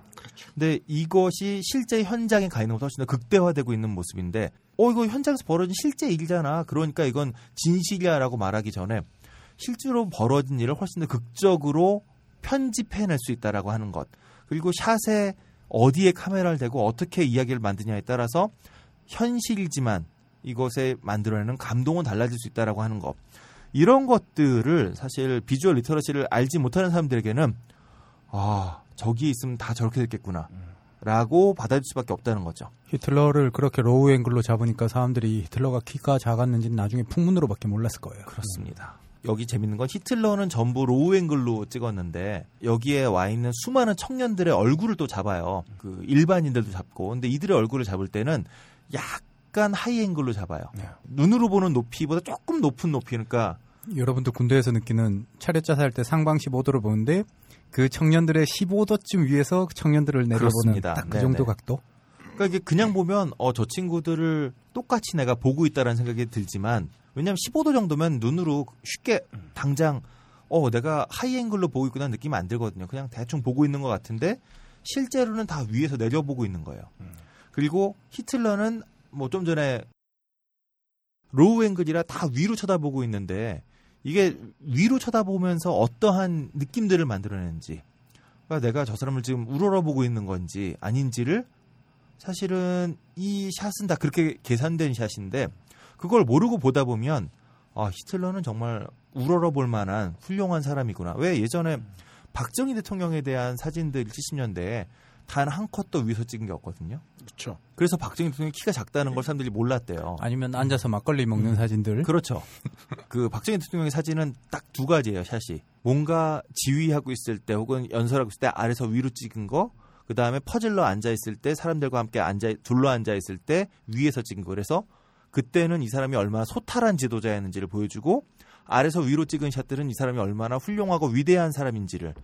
근데 이건 이제 비주얼 리터러시를 알고 있는 사람들에게는 저 샷을 일부러 저렇게 촬영했고 저렇게 촬영된 샷을 편집해서 골라냈다는 것을 알고 있는 사람에게는 아 이게 이런 이미지를 만들고자 하는 거구나지만 이러한 것을 모르는 입장에서는 아 역시 우리의 위대한 지도자 그리고 역시 우리의 소탈한 지도자가 만들어지는 거죠. 자 바로 이러한 거라는 거죠. 더군다나 1차 세계대전 이후에 살인적인 인플레 감자 한 푸대를 사기 위해서 저 리어카로다가 돈을 갖고 와도 못 사던 그런 인플레와 그다음에 전쟁 배상금에 허덕이면서 또 자존감을 완전히 바닥까지 치고 있던 독일 사람들에게 이런 영화를 딱 보여주는 거예요. 아, 우리는 정말 우리를 구해낼 위대한 지도자를 지금 만났구나. 이거 이외에 더 이상 남아있는 게 없겠다는 거죠. 거기다가 또 반유대주의자이자 독일 지역의 설화를 오페라로 재탄생시킨 바그너의 음악이 또 계속 깔리잖아요. 바그너의 유도 동기는 예전에 어, 무한단물님이 설명하셨으므로 넘어가겠습니다. 유도 동기가 지도 동기. 아, 똑같은 네, 얘기죠. 지도 동기. 예. 어, 라이트 모티브라고 영어로 합니다. 네, 이분이 뭐 반음계 쌓이고 뭐, 뭐 이런 거 있는데 그건 중요한 게 아니라 바그너의 힘 중에 하나는 어, 전에도 한번 말씀드린 것 같은데 바그너와 그 시대의 음악가들은 그 이전까지 별로 중요하게 여겨지지 않았던 독일의 민요, 그다음에 러시아의 민요 이게 이제 뭐 국민악파로 나중에 이어지게 되는데 그다음에 뭐 이탈리아의 민요, 민요를 클래식 음악 안으로 흡수한 거예요. 그러면서 그 이전까지 별로 중요하게 보지 않았던 일반 사람들의 음악을 당신들의 이 음악도 중요한 클래식 음악입니다. 그러니까 귀족들은 저 안에서 뭐 오페라 듣고 오케스트라 듣고 있을 때 당신들은 밖에서 민요 부르고 뭐 노동하면서 노래 불렀는데 그 노래와 저 노래는 이렇게 갭이 있습니다. 차이가 있습니다라고 했던 것을 당신들이 불렀던 음악이 정말 소중합니다. 라고 하는 이미지를 만들어내는 거였죠. 물론 이제 그거는 유럽의 왕들이 다 지들끼리 연결이 되잖아요. 왕족들끼리. 몇 개의 집안이 유럽의 왕족을 갖고 있었고 이 사람들하고 그 밑에 백성들하고는 아무런 소통이 없었고 할 필요가 없던 시대에서 그 백성들과 소통을 하지 않으면 왕권을 뺏길지도 모르는 프랑스처럼 소통 안 하다가 진짜 쫓겨날 수도 있는 그런 시대와 다 맞물려 있는 것이긴 한데 어쨌든 그러한 신화를 만들어내는데 가장 훌륭한 작가였던 바그너. 독일 사람들의 항상 유럽 안에서 뭔가 2등이었고 변방에 있었던 독일 사람들의 독일 설화와 독일 사람들의 민요를 정말 중요한 클래식 음악으로 만들어낸 바그너의 음악을 계속 히틀러의 전당대에 깔고 있다는 거죠. 그러니까 우리는 잘 모르지만 독일 사람들에게는 아마 바그너라고 하는 존재는 아, 우리 독일 사람들의 민요가 이렇게 위대한 음악이었지라고 하는 걸 확인시켜준 정말 중요한 음악가인데 그 사람의 음악이 히틀러가 나오는 행보 하나하나에 쭉 깔리고 있다는 거. 그리고 바그너는 반유대주의자였다는 그렇죠. 거. 이런 것들이 엮여지면서 사람들에게 감흥은 더 커지는 거죠. 거기다가 실제로 했겠지만 연출이 아닐까 혹은 뭐 괴벨스가 얘기한 거 아닐까 싶은데 히틀러가 비행기 타고 내려오거든요. 이 영화 시작할 때 구름을 뚫고 비행기가 이제 뉘른베르크로 싹 가- 내려와요. 그러면 수많은 사람들이 이제 막 환호하고 있고 카퍼레이드를 하는데 가다가 이 수많은 인파 속에 꽃을 들고 있는 어린 소녀가 있어요. 이게 또 신기하게 어떻게 그 소녀를 또 잡았어. 그리고 히틀러가 그 소녀를 발견해서 안아주는 이런 자상함. 근데 이거 어서 많이 보지 않았나요? 우리나라의 정치 모든 정치인들 다 때 되면 네. 어린애 안고서 사진 하나 찍잖아요. 요거 다 히틀러가 했던 거죠. 선구자시네. 아 그렇죠. 뭐 모든 것을 다 했다 이분이. 이러한 자상한 사람이 또 좌중을 압도하는 누가 봐도 우뚝 서 있는 다 사실 연출된 영상이죠. 촬영을 우뚝 서게 한 거지. 물론 저 사람이 혼자 서 있었겠지만 그 뒤에 보좌관들 다 있는데 보좌관이 보이지 않게 이 사람만 연단에 딱 보이게 로우 앵글로 잡아놓은 영상을 계속 깔아주는 이 우뚝 서 있는 지도자와 자상한 아이를 안아주는 지도자의 모습이 함께 있기 때문에 아 우리에게는 저 사람을 만나게 되는구나. 그 갑자기 제가 수업 시간 가끔 쓰는 80년대 전두환의 그 미국 방문기에 대한 MBC 무슨 영상이 있어요. 사실 실제로는 레이건이 그때 전두환을 15분 만나줬고요. 레이건하고 화이트하우스에서 안 만났어요. 무슨 레- 전두환이 머문 호텔에 어. 잠깐 들려서 그냥 만나고 갔거든요. 이게 현- 사실인데, 근데 어떤 식으로 만들어놨냐면 전두환이 도착하는 날 또 그날 비가 왔어요. 근데 비와 함께 온 전두환 대통령을 맞으면 미국인들도 아, 워싱턴에 가뭄이 너무 심했는데 비를 몰고 온 반가운 대통령이다. 그러면 뭐 온 그 워싱턴 시민들도 환호에 나서고 있다. 뭐 이런 내레이션과 그러니까 실제로는 교민들을 불러서 5분 정도의 카퍼레이드를 했는데 그거를 촬영해 놓고 그거를 이런 내레이션과 함께 붙여 놓으니까 모르고 보면 아, 단비를 몰고 온 한국의 대통령을 워싱턴 시민들이 다 같이 환호하고 있구나. 이런 모습을 된다는 거죠. 그러니까 이건 사실은 영상을 어떻게 읽을 것인가 그리고 영상 뒤에 있는 배경, 그러니까 context를 읽어낼 수 있는 능력이 사실 있다면, 어, 왜 미국 대통령과 만나서 사진을 찍고 있는데 왜 백악관이 아니라 호텔 로비라고 나오지? 뭐 이런 것들 조금만 생각해보면, 그리고 퍼레이드를 하고 있는데 왜 미국이라는데 한국 사람들 얼굴만 있지? 조금만 생각해보면 다 알 수 있지만, 이러한 context를 읽어낼 수 있을 만한 literacy가 갖춰져 있지 않은 사람에겐, 아, 위대한 우리 대통령, 위대한 우리 지도자가 될 수밖에 없다는 거죠. 그러니까 저는 그런 생각을 해요. 그 요즘 뭐 기자들 기레기라고 얘기하고 MBC가 음, 변했다라고 얘기를 하는데 원래 우리나라 언론들은 그랬어. 한 10년 잠깐 아, 반짝 그렇죠. 정신 차렸던 네. 거지. 어. 그 변절했다고 생각하지 마세요. 원래대로 돌아갔다. 그렇습니다. 이렇게 생각하면 됩니다. 그 갑자기 꼭 파리에서 네. 바바리 있던 아저씨 생각도 나고 그렇습니다. 파리에서 MBC 뉴스. 사람들이 속은 거지 그 이미지에. 그렇습니다. 근데 사실 영상이라고 하는 건 조금만 우리가 영상을 해석할 수 있게 되면 이게 내레이션이 있고 어떤 음악과 어울려서 이러한 이미지를 만들어내는 것이라고 하는 것을 우리가 알 수 있거든요. 왜 제가 계속 그 딴따라를 하면서도 이 음악이 이런 현악이 이러한 감정을 여러분한테 불러일으킨다고 설명을 드리는 것 중에 하나도 사실은 이건 현실이 아니라 영화 속에서 사람들을 이렇게 느끼게 하기 위한 장치라는 거잖아요. 근데 우리는 영상을 눈으로 보기 때문에 어 그리고 기록 영화라고 하고 기록 영상이라고 하고 그리고 내가 눈으로 보고 있기 때문에 아 이게 진짜구나. 막 히틀러가 그런 얘기 하거든요. 연설하면서 우리는 유태인과 지난 3천 년간 싸워왔습니다. 말도 안 되는 개소리인데 그게 진짜처럼 들리는 게 되는 거죠. 마치 우리가 5천 년을 단일 민족으로 산 것처럼 얘기하는 거랑 똑같은 겁니다. 그거와 별 다르지 않습니다.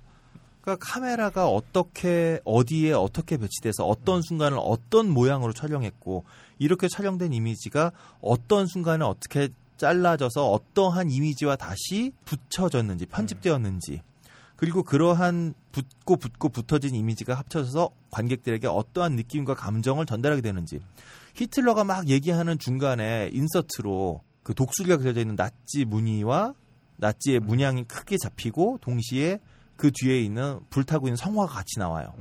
그리고 히틀러의 연설로 돌아와요. 그러면 이건 그냥 이미지를 나열했을 뿐이지만 그것을 보고 있는 사람에겐 아 히틀러가 말하고 있는 저 위대한 나치의 정신과 그 나치의 정신이 활활 타고 있음을 확인시켜주는 그런 이미지가 만들어진다는 거죠.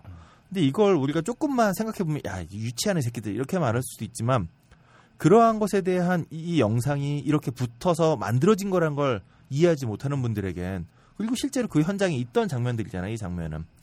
그러니까 이러한 것을 읽어내지 못하는 사람들에게는 아 이게 더해져서 만들어지는 짬뽕돼서 만들어지는 이미지를 이게 진실일까 아니면 일부러 만든 걸까 고민해볼 여력이 없다는 거예요. 왜냐하면 이분들이 영상이 이렇게 만들어진다는 것을 한 번도 배워본 적이 없기 때문에. 어, 그나마 좀 다행인 건, 이 비주얼 리터러시가, 네. 어, 지금, 대한민국 청와대 홍보 담당자는, 어, 어, 누구인지는 제가 모르겠으나, 어, 매우 old하신 분이어서, 그렇습니다. 어, 우리가 눈치채기가 너무 쉽다. 살려야 한다에 대한 네, 어떤 그렇죠. 미장센이라고 할까요? 내지는 뭐 네. 그 세월호 조문 샷 이런 것들을 보면 아물 뿌리는 장면을 네.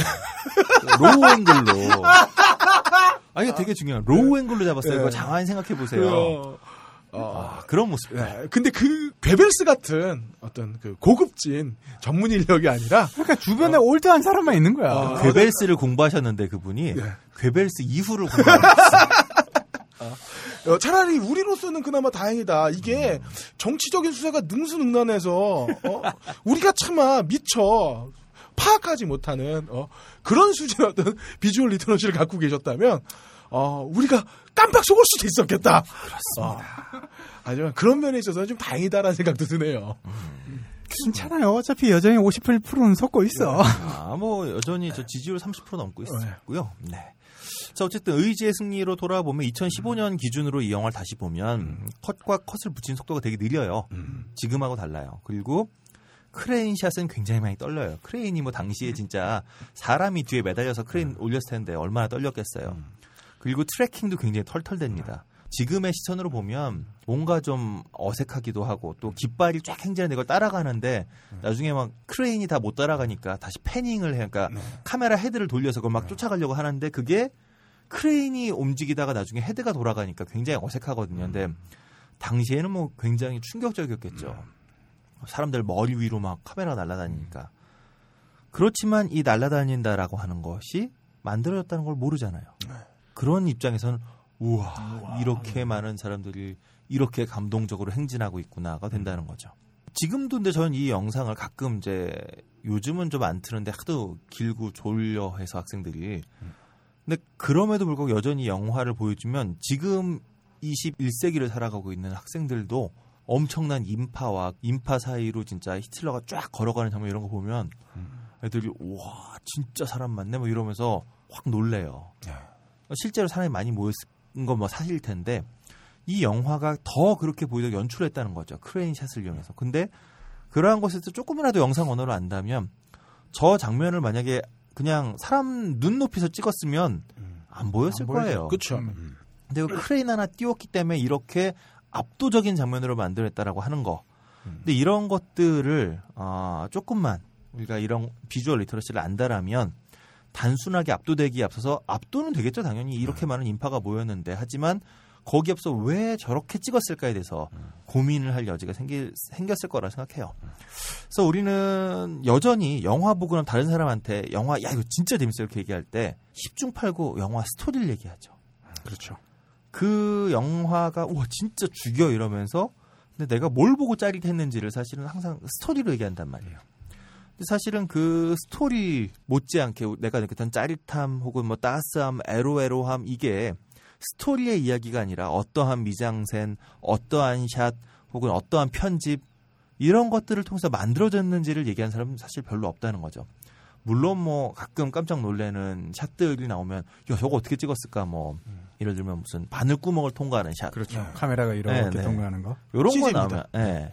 CG로 만든 요런 샷 나오면 우와 신기하다 이런 건 하지만 그러한 몇 개의 shot을 제외하고 나면 우리는 다 영화를 얘기할 때 스토리 얘기하기 바빠요. 근데 사실은 스토리보다 더 중요한 건 여러분이 느꼈던 그 영화의 감흥의 상당히 많은 부분은 스토리가 아니라 그 스토리를 담아낸 영상에 있었다는 거죠.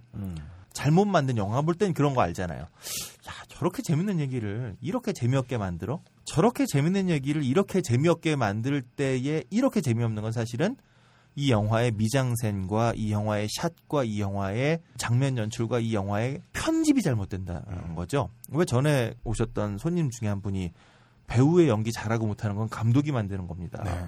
충분히 가능하거든요. 기복이 심한 배우들 보면 어떠한 연출자와 만났을 때는 어, 이 사람 연기 왜 이렇게 잘했어? 갑자기 떠오르는 뭐 한모 여배우 어, 연기가 정말 많이 들었어. 그 다음 작품 보면서 역시 쟤는 연기를 못해. 사실은 그 사람의 연기가 바뀐 게 아니라 아니, 전 누구라고 얘기 안 했어요. 어, 그 사람의 연기가 바뀐 게 아니라 사실은 저 사람의 연기를 어떻게 컷을 해서 어떻게 붙였느냐의 문제인 거죠. 온 아, 난 누군지 얘기 안 했어요. 뭐 한시는 많습니다. 그러니까 효주부터 한시 굉장히 시작해서 많아요. 지민 뭐 많아요. 자, 근데 저는 사실은 우리가 글을 잘 썼는지 못 썼는지는 쉽게 구분하잖아요. 음. 그리고 이 사람 이 글을 왜 못 썼는지 각자 정확하게 못 짚어내더라도 대충 알아요. 왜냐하면 어렸을 때부터 늘 배워왔기 때문에 음. 배웠기 때문에. 근데 영상에 대해서는 좋다 나쁘다가 그냥 이야기가 이거 재미가 없었다 있었다밖에 혹은 조금 전에 말씀드린 야 얘기는 재밌을 것 같은데 왜 이렇게 재미 없었지? 감독이 이상한가 봐. 근데 왜 그게 이상했는지를 사실 잘 설명을 못 해요. 그건 저는 눈으로 봤기 때문에 내가 그래서 눈으로 본 거니까 이해했다라고 착각을 하는 거죠. 사실은 눈으로 봤다라고 해서 저게 왜 그렇게 느끼게 됐는지는 좀 더 다른 이야기인데 그걸 이렇게 놓치기 쉽다는 겁니다. 그리고 나치와 레니 루펜슈탈은 바로 그러한 관객들이 눈으로 봤기 때문에 당신이 봤으니까 이건 사실이야. 이게 진실이야. 라고 말할 때 이게 영상으로 만든 거잖아라고 사람들이 반박하지 않기를 바랬다는 거죠. 심지어는 사람들이 눈으로 봤으니까 이걸 믿기를 바랬던 그 착각의 힘을 믿었던 거죠. 그 영상을 통해서 특별한 정치적인 메시지를 던지고자 하는 사람들은 더더욱 이러한 영상의 이빨을 숨기려고 하죠. 왜 영화 감독들은 스타일리시한 영화를 영상을 만들잖아요. 스타일리시하다는 건 사실은 관객들이 아 이건 만든 거구나. 저 사람이 저렇게 카메라를 대서 특별한 장면을 만들었구나라는 걸 보여주는 건데 르펜스탈도 그렇고 수많은 뉴스나 수많은 정치적인 영상들을 보면 그런 샷을 굉장히 많이 빼요. 놀라운 장면을 물론 사용하기도 하지만 대부분 다 굉장히 눈에 익은 익숙한 장치들을 사용해서 이야기를 풀어나가죠. 그러해 놓고선 나중에 어 당신 이거 프로파간다 아니야 이러면 하는 얘기가 어 이건 연출자의 예술적인 감각이지 이걸 정치적으로 읽어내는 것은 당신의 눈이 잘못된 거다라고 말을 하곤 하죠. 그러니까 실질 문맹률이 터무니없이 낮다라고 걱정을 하는데 저는 실질 문맹률보다 더 중요한 건 한국 사회의 시민들이 비주얼 리터러시를 좀 더 습득하는 것이 더 급한 일이 아닌가. 더더군다나 요즘은 우리가 영화 뭐 영화가 됐건 드라마가 됐건 뭐 토론 프로그램이 됐건 다 다운 받아서 보잖아요. 네. 이 얘기는 사실 우리가 시간을 맞춰서 볼 수 없다는 얘기기도 하지만 반복해 볼 수 있다는 기회가 열린 거잖아요. 그렇다면 우리에게 필요한 것은 이 영상들을 물론 시간이 되진 않겠지만 사실 visual literacy 배우는 거 되게 간단해요. 우리 어렸을 때 이 literacy를 배우는 방법은 끊임없이 반복해서 익히고 반복해서 음. 보고 그 안에서 의미를 찾아내는 거잖아요. 마찬가지라는 거죠. 영상을 한 번 보고 우와가 아니라 어떤 영상을 끊임없이 반복해서 보고 물론 그 옆에 누군가가 이 장치는 이러한 의도로 사용됐음을 설명해 준다면 훨씬 더 속도가 빨라지겠지만 어쨌든 저는 지금 우리 사회에는 비주얼 리터러시가 좀 더 필요해졌다라는 음. 생각이 듭니다. 그냥 초딩들한테 국어, 영어, 수학처럼 영상 읽기를 가르치는 건 어떨까? 음. 그런 생각이 들기도 해요. 그 영상 읽기의 가장 기본이 컷수를 세보는 거거든요. 그렇죠. 예. 그러니까 여러분들도 혹시 광고 무심결에 지나가는 게 음. 몇 컷이나 나오는지 생각보다 한 두세 배는 많을 거예요. 그렇습니다. 컷수를 세다 보면 뭐가 보이냐면 그 커스트들이 지향하고 있는 시선이 어느 쪽을 바라보고 있는지 그래서 어, 그들이 팔고자 하는 제품을 어떤 형태로 보여주고 있는지를 맞습니다. 보시면은 아마 차이점을 분명하게 느끼실 수가 있을 거예요. 뭐 광고도 광고고 저는 반복해서 보는 걸 정말 자기가 좋아하는 영화 있잖아요. 그렇죠. 음. 그 영화를 컷을 세면서 음. 보면 아 저 감독이 그러니까 예를 들어서 뭐 아주 다- 단순하게 말해서 물건을 건네준다 두 번 찍은 거잖아요. 네. 주는 사람 찍고 받는 사람을 찍는데 어떤 식으로 타이밍을 넘기면 이게 자연스럽게 물건을 받는 걸로 사실은 실제로 넘기는 것보다 사실 로스가 있게 음. 잡아야지만 받는 사람 입장에서 그러니까 보는 사람 입장에서 아 물건을 건네줬구나 싶지 음. 실시간으로 붙여놓으면 물건을 주다 튀는 것처럼 보이거든요 사실은. 그러니까 그런 식으로 영상이라고 하는 것은 만들어진 거잖아요. 음. 만들어진 거를 컷을 쭉쭉쭉 세면서 보면 어? 저 사람이 저기에 저 장면을 집어넣네? 근데 저게 왜 집어넣지? 분명히 다 이유가 있는 거거든요 그런 것들. 그 블레이드 러너 같은 영화 우리 지난주에 얘기했었는데 그게 별거 아닌 정말 몇 컷 바뀌었는데 나중에 영화의 감상이 완전히 바뀌잖아요. 물론 장면도 바뀌었지만 컷 하나 두 개가 들어가는 게 어떻게 사람들의 생각을 바꿔놓는지를 우리가 한 번만 공부해 보면 영상이라고 하는 게 현장에 카메라가 있었고 그거 음. 담았으니까 이건 현장의 이야기야. 이건 사실이야. 과연 그러한가? 음. 사실 지금 우리에게는 어떻게 영상을 읽을 것인가가 정말 중요한 시대고 그것을 우리는 한 번쯤 공부해 볼 시대가 되지 않았나. 그 음. 이런 생각이 들어요. 지금 우리 정치에서 공포를 느끼는 게 꼭 호러 영화 같거든요. 음. 호러 영화는 절대로 정보를 다 제공하지 않아요. 호러도 코믹 호러.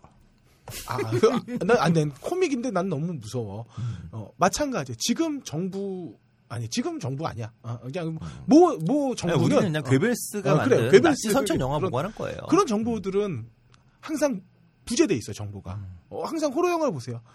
어, 저 심연 깊숙한 곳, 저 장롱 안, 저 문 뒤. 음. 그러니까 무엇이 있는지 우린 무- 모르기 때문에 무섭거든요. 솔직하게 보여준다면은 음. 사실 우리 두려워하진 않을 거예요. 음. 그리고 저들은 그걸 지금 이용하고 있죠. 네, 정보의 부재라는 게 그런 거죠. 히틀러는 연설문을 보고 읽어요.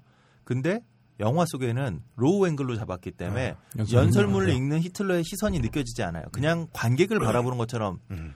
사- 대중들을 바라보는 것처럼 보이죠. 근데 현장에 가서 보면 저 사람 연설문 읽고 있는 게 보이는 거죠. 물론 뭐 앞에 이렇게 스크립트를 줘도 물론 뭐 에, 누구 얘기인지 모르겠는데 그냥 그거 못 읽는 분들이 있더라고요 요즘은. 근데 어, 그렇더라도 네. 예.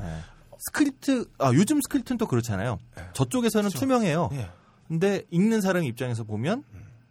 글씨가 적혀 있죠. 네. 근데 정보의 부재라고 하는 건 영상 속에선 이 글을 읽고 있는 사람의 시선 그 뒤편에서 카메라가 없어요. 아, 저쪽에서만 카메라를 대고 있는 거죠. 그렇기 때문에 저 사람이 무엇을 어떻게 읽고 있는지 알 수 없다는 거. 그때 간혹 그 배신의 정치 프로파간다를 설파하실 땐 어, 놀라울 만한 문장력을 보여주시곤 하죠. 음, 네. 단문에 강하신 분도 있어요 원래. 네. 예, 한 시간 넘게 어 그런가요? 예, 죄송합니다. 기나긴 요즘 같은 시대에 지하철에서 책 읽는 사람은 줄고 스마트폰으로 동영상을 보는 사람들은 훨씬 음. 늘었는데 정말 영상을 문법적으로 읽는 연습들 그리고 컷수 세면서 보다 보면 어느 순간 어 이거 롱테이크다라고 깨달는 순간도 그렇죠. 오시게 됩니다. 음. 아, 그런 거에 대한 설명을 잘 해주셨고 우리가 영진공을 하고 있는 이유도 사실 맥락이 이거였기 때문에 그렇습니다. 그래서 비조님이 99회 전당포로 이걸 잡으셨던 것 같아요. 예, 잘 들었습니다. 감사합니다. 수고하셨습니다. 영화 음악의 A to Z 영화 딴따라 들어가겠습니다. 큐. 어 죄송해요. 자 걸림 딸따라 아, 다시 갈게요. 자 99회 영화 딸따라 그럴 걸림. 네. 어, 사실은 제가 똥을 확 쳐버리고 싶었는데요. 네, 그건 아닌 것 같고, 어, 사실 제가 딴따르를 한다고 해놓고 되게 후회했습니다. 비올라랑 바이올린이 같이 있으면 어, 큰게 바이올린이라고 찝겠고, 비올라가 커요. 아, 비올라가 더 큰가요? 첼로랑, 네. 음, 그냥 코미디로 그래요. 아, 알겠습니다. 예. 첼로랑 콘트라베이스가 있으면 더큰 게 콘트라베이스다라는 건 알고 있지만 두 개를 같이 놓고 차이를 못 찾는 사람입니다. 어. 클라리넷과 색스폰, 하이 그저 소프라노 색스폰이라고 하죠. 네. 예, 그 차이를 아냐고 물어보면 모릅니다. 피리랑 플롯이 뭐가 다른지도 사실 모르고요. 어. 베이스 기타 줄이 네 개인 거는 어, 얼마 전에 알았어요. 다섯 개도 있어요. 예, 그래요. 어. 여섯 개도 있어요. 어, 그런가요? 네. 어. 요즘 일곱 개짜리도 나왔더라고요. 그리고 펑크랑 funk는 어, 어저께 엊그저께 알았고요. 지난주에. 어, 제가 어떻게 영화 음악을 하겠습니까? 근데 또 이런 생각도 했어요. 어, 정말 영화에서 영화 음악은 하나도 안 들리는 나 같은 사람에게도 어, 귓구녕을 후벼 파는 음악은 있다. 음. 그래서 오늘 딴따라는 제가 이렇게 잡았습니다. 병신 막귀라도 귀에 꽂힐 수 있었던 음악. 사실 제가 보는 매년 보는 영화가 몇 편 있어요. 크리스마스 전에는 꼭 러브 액츄얼리를 봅니다. 그리고 마누라랑 싸우거나 어, 좀 틀어졌을 때는 비포 선셋, 비포 선라이즈, 어, 비포 미드나잇을 보고요. 세편 한 번에. 예, 어? 아니 한 편씩 골- 어, 마음 내키는 대로. 그리고 지치고 힘들고 늙었다고 느낄 때 꼭 보는 애니 기븐 썬데이. 어, 그리고 가끔 이제 저희도 이제 나이를 먹어서 어, 어떻게 보면 비틀즈는 진짜 올드팝이 됐잖아요. 비틀즈가 지겨워질 때가 있어요. 그때마다 보는 어크로스 더 유니버스. 어, 이렇게 꾸준하게 보는 영화들 네 편은 아, 제가 어, 아무리 막귀더라도 음. 어, 음악이 들릴 수밖에 없었습니다. 포커스 그래서- 유니버스는 그냥 비틀즈 노래로 만든 뮤지컬 네, 그렇죠. 영화니까. 예. 내용은 크게 중요하지 않으니까. 그렇죠. 어크로스 더 유니버스는 아마 걸리면 틀어놓고 화면은 보지 않을 것 같다는 그렇죠. 느낌. 네. 어, 그래서 요 영화 네 편의 영화 음악은 그- 나름대로 어, 몇번 있고 들어봤기 때문에 어, 기억의 잔상에 음흠. 조금 남아 있어서 요 영화 음악 네 편을 한번 이야기해 볼게요. 어, 첫 번째 이야기하고 싶은 영화는 올리버 스톤 형님이 만드신 어, 늙은 감독 알파치노와 어, 그때만 해도 젊었던 구단주 캐메론 디아즈가 부딪히고 캐메론 디아즈가 이때만 해도 전에도 얘기했던 것처럼 다양한 영화에 다양한 역할을 하려고 네. 시도하셨었어요. 네, 근데 왜 어느 순간 이후로 네. 고정적인 로맨틱에 빠졌는지. 로맨틱만 음. 하시게 됐는지 좀 아쉽네요. 좀 아쉽고 그리고 또 한물간 쿼터백 어, 데니스 퀘이드랑 음. 잘난 척하는 새내기 제이미 폭스가 나왔던 영화 애니 기븐 썬데이입니다. 음. 어, 영화는 사실 두말할 필요도 없이 끝내줬던 영화고요. 아, 미식축구 영화 중에, 중에 네. 정말 괜찮죠. 그러니까 모든 스포츠 영화를 통틀어서 어, 감독이 이렇게 큰 카리스마를 갖고 어, 음. 휘두르는 영화가 없죠. 근데 그로부터 2년 후에 우리는 네. 이 영화 나오고 2년 후에 2002년 월드컵을 보면서 감독 하나가 이렇게 바뀌는 걸 느꼈죠. 어, 실증적인 경험을 네, 실증 했었죠. 경험을 예. 했죠. 어, 그 전까지는 알파치노였어요. 어, 그 아주 인상적인 장면인데 음, 올리버 스톤의 그 애니 기븐 썬데이를 보면 교차 편집과 그다음에 커트가 아주 잘게 나눠져 있어요. 아, 그쵸. 어, 긴박하고 극박하고 막 극단적인 조명도 쓰고요. 음, 음. 어, 아까 전에 얘기했던 뭐 롱테이크부터 해서 뭐 음, short cut short 편집 뭐 어, 극단적인 그 low shot, high angle shot 이런 것들이 막 마구 교차합니다.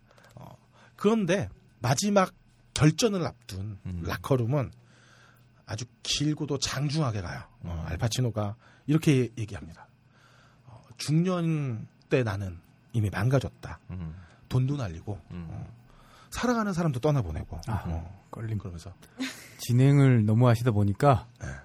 그 대본을 읽으면서 잘 안 하셔서 그런데 저희 보면서 얘기 안 하셔도 돼요. 아 그래요? 어, 소리가 들락날락해요. 아 그래요? 어, 인생은 1인치가 문제다라고 얘기하죠. 어, 1인치만 빨라도 놓치고 늦으면 공은 이미 떨어져 있다고. 음. 그 작은 1인치가 모여서 인생의 승패를 바꾼다고 얘기를 합니다. 어, 내가 아직도 사는 이유는 그 몇 인치를 아직 싸워서 얻을 수 있기 때문이라고 독려하면서 그리고 그게 모인 게 바로 팀이다 얘기하죠. 어, 그 역정적인 결승전 라커룸에서의 연설과 함성 속에서 나오는 음악은 아일러니하게도 어, 폴 켈리의 피스라는 아, 제목마저도 평화로운 피스라는 잔잔한 음악인데요. 그 어떤 일요일이더라도 이 음악은 어, 그 격전적인 장면과 대비돼서 어, 잊혀지지가 않습니다. 그 애니 기븐 썬데이에는 제 기억에 힙합계의 유명한 사람들 음악이 굉장히 많이 나오는데. 거죠. 네. 그 중에서도 그러니까 이 가장 흥분이 고조되는 이 순간에 음. 올리버 스톤의 선택은 이 노래였어요. 한번 들어보시죠.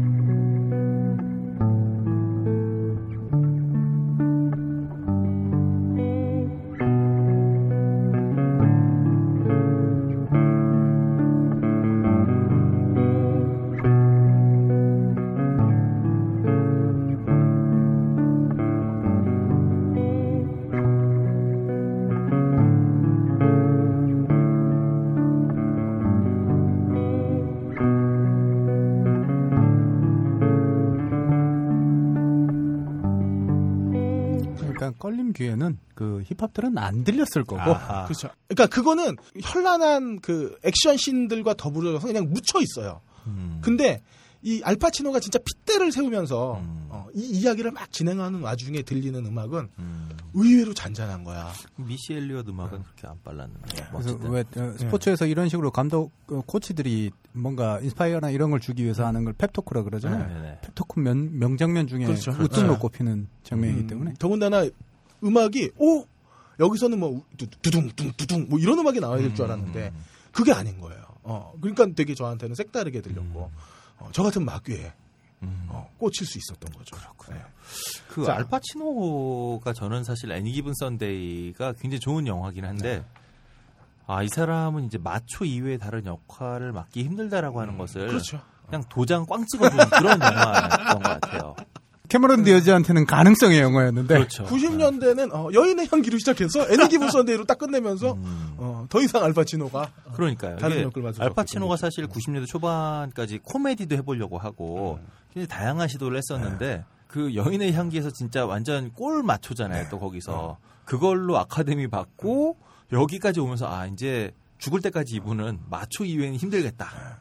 또 비슷한 배우가 로버트 드니로가 있는데 로버트, 로버트 드니로 변신해요. 변신을 네. 하잖아요. 요번에 그 저 뭐 인턴이란 영화에 어, 음. 칠순 먹은 인턴으로 또 나오던 그리고 로버트 드니로는 정말 마초지만 멋진 경찰도 하고 음. 아니면 정말 건달팽이로도 나오고 네. 그런 인턴도 하고 아 그리고 아 택시 운전사로도 나오고 전혀 마초스럽지 않은 우스꽝스러운 역할도 해요. 네. 근데 그 황금 나침반이었던가요? 거기서는 그 여성 코스프레를 하는 음. 선장으로 나오거든요. 아, 그렇죠. 음. 음. 그러니까 그런 거에 비해서 그 알파치노는 변신했던 영화는 되게 많은데 그런 영화들 결과가 다 너무 안 좋았어요. 좀 아쉬운. 황금 나침반이 아니라 스타더스트. 네. 음. 뭐 그래요. 알파치노 얘기를 하자는 건 아, 아니고. 네, 뭐 그건 아니고요. 네. 어, 그 다음에 저의 인생을 같이 한 영화는, 어, 사실 20대와 30대와 40대를 같이 했던 영화가 하나 있어요. 비포 시리즈가 음. 저와 인생의 궤를 같이 했죠. 어, 비포 선라이즈, 비포 선셋, 그리고 비포 미드나잇. 음, 껄림의 생활은 결혼 이전과 이후로 나뉘니까. 사실 영화는 많이 하시겠지만 이 영화는 꼭 세 편을 같이 한번 보셨으면 좋겠어요. 음. 쭉 이어서. 그리고 이 영화는 재밌는 게 어, 세대기에 따라서 보는 관점이 좀 달라져요. 음흠. 그래서 20대가 이 시리, 시리즈를 보면 1편은 리얼리티, 2편은 판타지, 3편은 호러로 보일 거고 30대가 이 시리즈를 보면 어, 1편이 판타지, 음. 2편은 리얼리티, 음흠. 어, 3편은 사회 고발물로 읽힐 거예요. 40대가 가정 문제에 대한. 40대가 된 저로서는 1편은 로맨스, 음. 어, 2편은 로망 느와르, 느와르. 3편은 잔잔한 브로맨스 물로 보일 것이다. 음. 어, 어, 와이프는 이제 형제와 걔를 같이 하는 거죠. 그죠. 줄리 델핀이 이제 형이 되었죠. 어. 음. 그럼에도 불구하고 이렇게 통통하고 예쁜 여자는 줄리 델피 말고는 몇 명 본 적이 없어요. 줄리 델피가 3편 가면 네. 그러니까 통통하지 않아요. 통통하다기보다는 약간 네. 뭐라 그러지 이거를 왜 나이 들어가면서 통통하셨던 분이 왜 이렇게 살이 좀 빠지면서 그 세월의 네. 무게감 묻어나는 이런 걸로 좀 약간 변했지. 흘러내리는 듯한. 네, 그렇게 네. 변했죠 이분이. 어, 뭐 그래도, 통통하시진 네. 않다고 생각해요. 네. 전 그리고 그게 이분의 리얼리티를 줬다. 그쵸. 그리고 어, 팔뚝이 되게 두꺼워졌어요. 아, 그래서 함장이 말한 그 팔뚝 젖살. 어쨌든 어, 줄리 델피는 그럼에도 불구하고 어, 발랄하고 귀엽다. 아 그렇죠. 아, 근데 그 이유는 어, 내 와이프가 아니라서 아직도 귀여워 보이는 거다라고 얘기를 하고 싶고요. 왜 그럴까요? 와이프는 형제니까요. 아까 줄리 델피 형이라며요. 아 이게 그 에다노크의 입장에서 어, 내가 대입을 해보면 형이 된 거라는 거죠. 걸리면 이렇게 한 마디 한 마디가 시시 같고 저렇게 변하는 사람입니다. 자, 3편을 통틀어서 어, 줄리 델피가 사실 딱 한 번 노래를 합니다. 음. 어, Waltz for Night이라고 예. 이 조로한 에다노크를 앞에 놓고 부르는 이 노래. 예. 예, 사실 그냥 나이 어, 들었어요. 그가 뭐 조로해. 아니 조로지. 예. 어쨌든 이 노래는 널 만나서 만든 곡이 아니라고 얘기하지만 사실 원나잇에 관한 그렇죠. 노래죠. 어. 어쨌든 줄리 델피가 불렀던 어, Waltz for Night 한번 들어보시죠.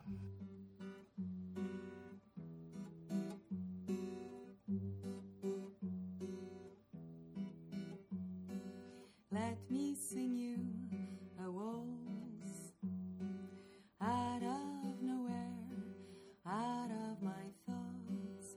Let me sing you a waltz about this one night stand.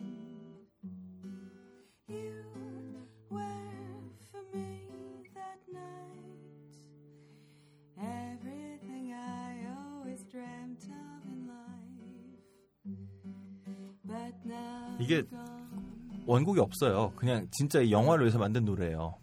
이거 제가 알기로 아이튠즈에서 되게 많이 팔렸던 걸로 알고 있어요. 아, 그리고 이 그- 코드가 아마 C, D, G만 있을 거예요. 음. 그거가 세 개가 계속 돌아가면서 나오는 노래라 어, 초보자들이 또 이렇게 분위기 잡고 치긴 되게 좋고 특히 이 노래를 부를 때 줄리 델피의 표정이 진짜 사랑스럽죠. 아, 기가 막힙니다. 코드 3개까지만 해도 딴따라였는데. 아 이게 코드 세 개라서 진짜 한국에서도 이거 이 노래 치잖아요. 네. 그 N모 사이트나 D모 사이트 치면 어, 이 노래의 기타 코드가 그렇게 많이 나와요. 아, 어. 그러니까 처음 기타를 배운 사람들이 음. 기타 치면서 좀 남들 안 부르고 좀 잔잔하면서도 멋진 노래 부르고 싶을 때이 음. 노래가 워낙 쉬우니까 기타 코드가 저희 땐 바위섬이었는데 그리고 아, 여성, 그렇죠. 여성분들이 이거 그 기타 처음 입문하실 때 배우는 용도 되게 좋은 네. 곡일 것 같아요. 그렇습니다. 예, 어쨌든 이렇게 아름다운 곡이었고요.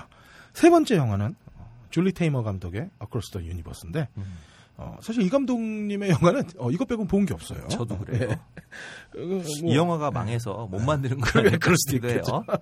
사실 이 영화 자체가 막 재밌거나 어, 짜임새 있다고는 말할 수 없지만 어, 몇몇 곡만큼은 정말 비틀즈의 원곡보다 더 쿨리 큰 울림을 주는 음. 곡들이 있어요. 그 왜 그런 거 있잖아요. 당대의 시대를 살지 않은 사람들에게 당대의 음악은 좀 촌스러워 보이는 경우, 어, 아니면 코드가 맞지 않는 경우. 어. 음. 그러니까 왜 요즘 애들은 산울림보다 아, 요즘 사람들은 음. 산울림보다 아이유의 너의 의미가 더 좋다고 느끼겠죠. 아 어. 그래요? 그렇죠. 그리고 음. 저 같은 경우는 이제 조항조보다는 어, 김현식의 이별의, 이별의 종착역이 훨씬 좋고요. 에, 이건 누가 잘 불렀느냐의 문제라기보다는 우리가 어느 세대를 살아내고 있느냐에 음. 대한 호불호라고 생각을 해요. 어.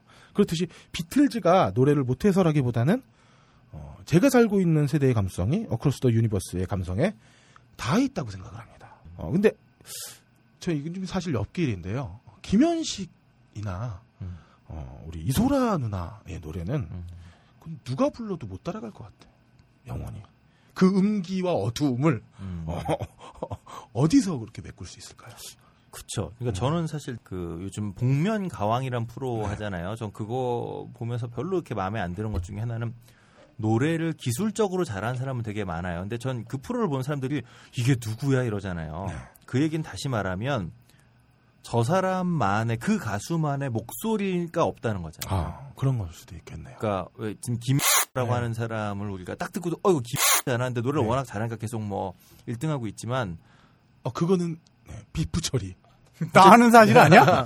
어쨌든 그래도. 이런 식으로 저 사람만의 목소리, 저 사람만의 창법, 저 사람만의 무엇이 있어야 되는데 복면가왕을 보면서 우리가 느끼게 되는 건 지금 우리 시대에는 그런 개성이 없이 그냥 네.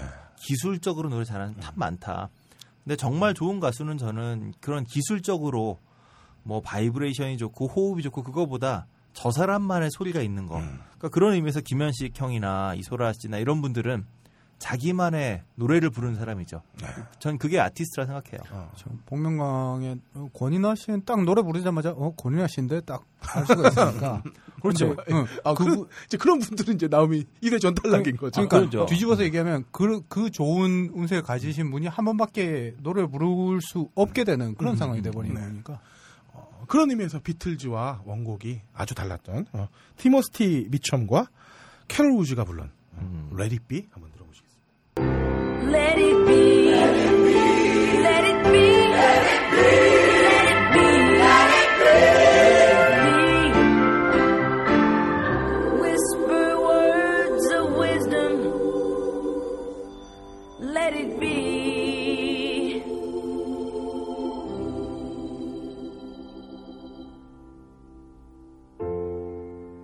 이게 그 흑인 폭동 나오고 네, 그 같이 기타 치던 그 양반이 이제 네. 나오면서 나오는 거죠. 아이가 그러니까 그 친구가 베트남 파병 갔다가 죽으면서 나오고 폭동에 폭동 있는 자리에서 흑인 아이가 부르기 시작합니다. 그렇죠. 예. 예, 예. 그래서 이 죽음이 교차하면서 음, 나오는 음, 영화, 음. 노래죠. 그 저는 개인적으로 Across Universe를 되게 좋은 영화, 잘 만든 영화라 생각을 하는데 흥행에 너무 크게 실패해서 네. 정말 말 그대로 참패를 네, 했죠. 참패를 했는데 그 이 영화는 메이킹 과정도 한번 네. 관심 있는 꼭 보셨으면 좋겠는 게 이 비틀즈의 노래를 이게 이제 60년대잖아요 배경이 네. 그 시대를 어떻게 그려낼 것인가에 대해서 정말 감독하고 그 스탭들이 고민을 하거든요. 치열하게 고민해서 그 장면들이 되게 많이 나와요. 그리고 그래서 그 배우들의 오디션을 볼 때도 요구하는 게 뭐 대사가 좋으냐, 뭐 diction이 좋으냐 이런 걸 보는 게 아니라 저 사람이 어떠한 장면을 어떻게 노래해낼 수 있는가를 되게 중시하고 그러니까 노래를 기술적으로 잘해도 감정에 안 살아나면 뭐 저분에겐 그 어떤 감정이 없다 뭐 이런 식의 얘기하고 이런 게 되게 많이 나오거든요. 음. 한번 관심 있는 분들은 영화 괜찮습니다. 한번 네. 보시길 추천드리네요. 자 그리고 제 마지막 영화는 Love Actually인데요. 음. 어, 사실 이게 저도 아버지 영향을 많이 받은 것 같아요. 음. 아버지가 늘 벤허, 타워링, 카사블랑카를 어, 매년 복습하셨어요. 그 영향을 저도 크게 받은 것 같고요. 어, 이 영화는 사실 너무 유명하니까 어, 다른 이야기 할 필요는 없는 것 같고 어, 엠마 톰슨 이야기만 살짝 하고 음흠. 가겠습니다. 어, 왜 여기서 알람 링맷 어, 이 양반은 스네이프 교수보다 더 나쁜 새끼로 나옵니다. 아, 근데 뭐 나쁜 새끼라고 말할 수는 없어요. 어, 뭐 그저 금목걸이 하나 어, 젊은 비서에게 선물한 것 뿐이니까요. 어, 어, 저라도 그렇게 예쁜 여자가 있다면 안 넘어갈 수 있을지 어, 사실 자신할 수 없는 게 아, 솔직한 심정입니다. 그래서 나쁜 새끼라고 말할 수 없다라고 얘기하신 거예요. 그래서 예, 다양한 다행히 껄림에겐 벌어지지 아, 않아요. 근데 제가 어, 아 충분히 있죠. 있는데 그런 일이 없게끔 일단 제가 열심히 먹습니다. 이렇게 살찌워서 어, 사전에 그런 불상사를 예, 예방하는 음. 어떤 그런 노력을 기울이고 있다. 아, 그래서 성인병을 담보로 가정을 지키고 있는 한 남자의 슬픈 이야기. 그쵸? 라고 껄림이. 뭐 혈압도 높고 예, 그렇죠. 짜게 먹고 어, 아무튼 인생은 그래요. 어. 볼품 없어진 자신에게 관심 없는 남편은 사실 기껏 구박받고서는 음, 매년 주었던 스카프 대신에 조니 미첼 CD나 선물하죠. 그게 걸리지만 않았더라면 좋았을 텐데 자신에게 줄 거라 믿었던 목걸이는 젊은 여비서의 목걸이에 걸렸죠. 토끼 같은 아이들 앞에서 화내고 울 수 없으니까 어, 엠마 스톤은 조용히 안방으로 갑니다. 음흠.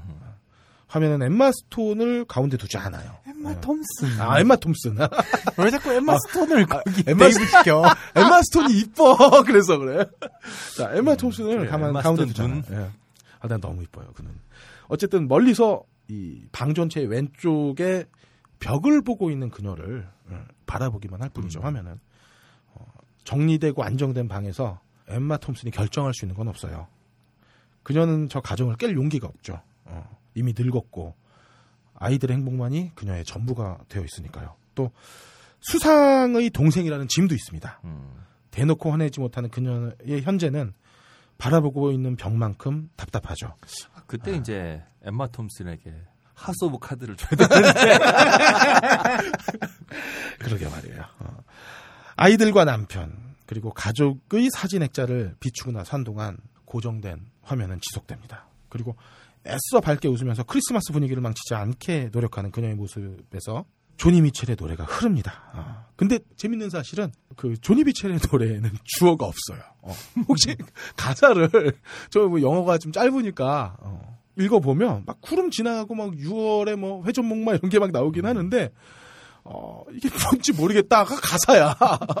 내용을 잘 이해할 수가 없겠어요. 어, 씨발, 이게, 어, 이게 말인지 방구인지의 전형이다. 어, 어쨌든, 네. 음, 이 조니 미첼이 음. 그 70년대 초반에 네. 그 뭐라 그러죠? 그러니까 70년대 락의 어떤 전성기가 끝나고 나서 다시금 주목받은 가수 중에 한 명인데 네. 이 사람의 특징이 그러니까 70년대의 성격이기도 한데요. 네. 60년대 말에 정말 활활 불타오르는 음악들이 나왔다라고 음. 한다면 조니 미첼의 70년대를 열었던 조니 미첼의 음악들은 굉장히 차분하고 음. 근데 그 차분함이 가만히 읽어보면 뭐 남자친구와 헤어졌는데 그 헤어짐에 대해서 70년 60년대의 락이었다면 저 새끼 찢어 죽일 거야 뭐 이런 네. 얘기가 나왔을 거라면 이 사람은 지금 말씀하신 것처럼 저런 식의 음. 관조하고 후회하고 그렇지만 걔도 아프 어딘간 아플 거야라고 하는 그런 정서로 넘어가죠. 음. 그게 사실은 70년대에 그러니까 60년대 활활 타올랐던 플라워 제네레이션이 꺾어지면서 음. 네. 그 세대의 이제 정서를 반영한 거다. 음. 뭐 이제 그렇게 얘기를 하기도 하는데 아마 그러한 자니 미첼의 노래가 그 정서가 아마 여기에 그대로 투영을 한 거겠죠 이 장면에. 저 자신에게도 이제 투영을 하는 건데, 음. 팔 안 씻고 잔다고, 엉덩이 발로 차 있고, 타야지. 왜 발을 안손 씻고 자요? 샤워하고 출근하려고 그러면 음식물 쓰레기 쥐어주고, 하는 그, 거역할 수 없는 삶, 어, 음. 어, 이렇게 구박당해도 어디 나- 나갈 수 없는 어떤 저의 삶이 반추가 되면서 음. 어, 감정이입이 된 것 같아요. 어쨌든 여기서 광고 잠깐 하자면 저의 그러한 이야기들은 어. 곧 출간된 미국 대중음악 어. 예, 저의 저와 김영대 군이 함께 번역한 음, 음. 책에서 확인해 볼수 네, 있습니다. 어, 예, 어쨌든 7월 말 출간입니다. 아, 야, 요거 이렇게 엮이면 아, 기분 나쁘다 이거 몰랐는데. 아, 나도 얘기하다 보니까 떠올랐어요. 네. 그래서 마지막으로 고른 노래는 조니 미첼의 어, Both Side Sides Now입니다. 어, 그 노래가 그 노래예요. 예, 아무튼 이렇게 마지막 곡을 골랐고요. 어, 마지막으로 끝맺기 전에 어, 감사한 말씀을 남깁니다. 그리고 특히 어, 함장님이랑 비조님께 감사합니다. 어, 이분들의 열정이 아니었으면 지금까지 어, 2년 동안 영진공이 거의 한 회도 빠지지 않고 어, 오지 못했을 겁니다. 더불어 여러분의 한결같았던 응원에도 감사를 드리면서 어, 이 음악을 들어보겠습니다. Rose and flows of angel hair and ice cream castles in the air and feather canyons everywhere. Looked at clouds that way. But now they only block the sun. They rain and they snow on everyone. So many things I would have done. But clouds got in my way. I've looked at clouds from both sides now, from up and down, and still somehow it's cloud illusions I recall. I really don't know clouds.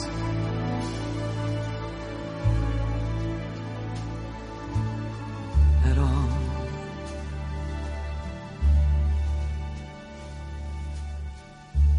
moons and Junes and Ferris wheels. The dizzy dancing way that you feel as every fairy tale comes real.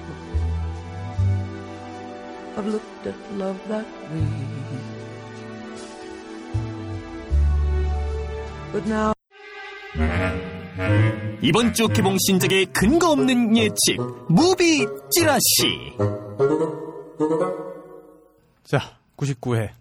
그럴 걸림에 여러분들에 대한 선물. 박세롬이의 무비 찌라시 시간이 돌아왔습니다. 네, 안녕하세요. 박세롬이입니다. 네, 찌라시를 어찌하다 보니까 제가 하게 되었네요. 함장님, 잘했어요.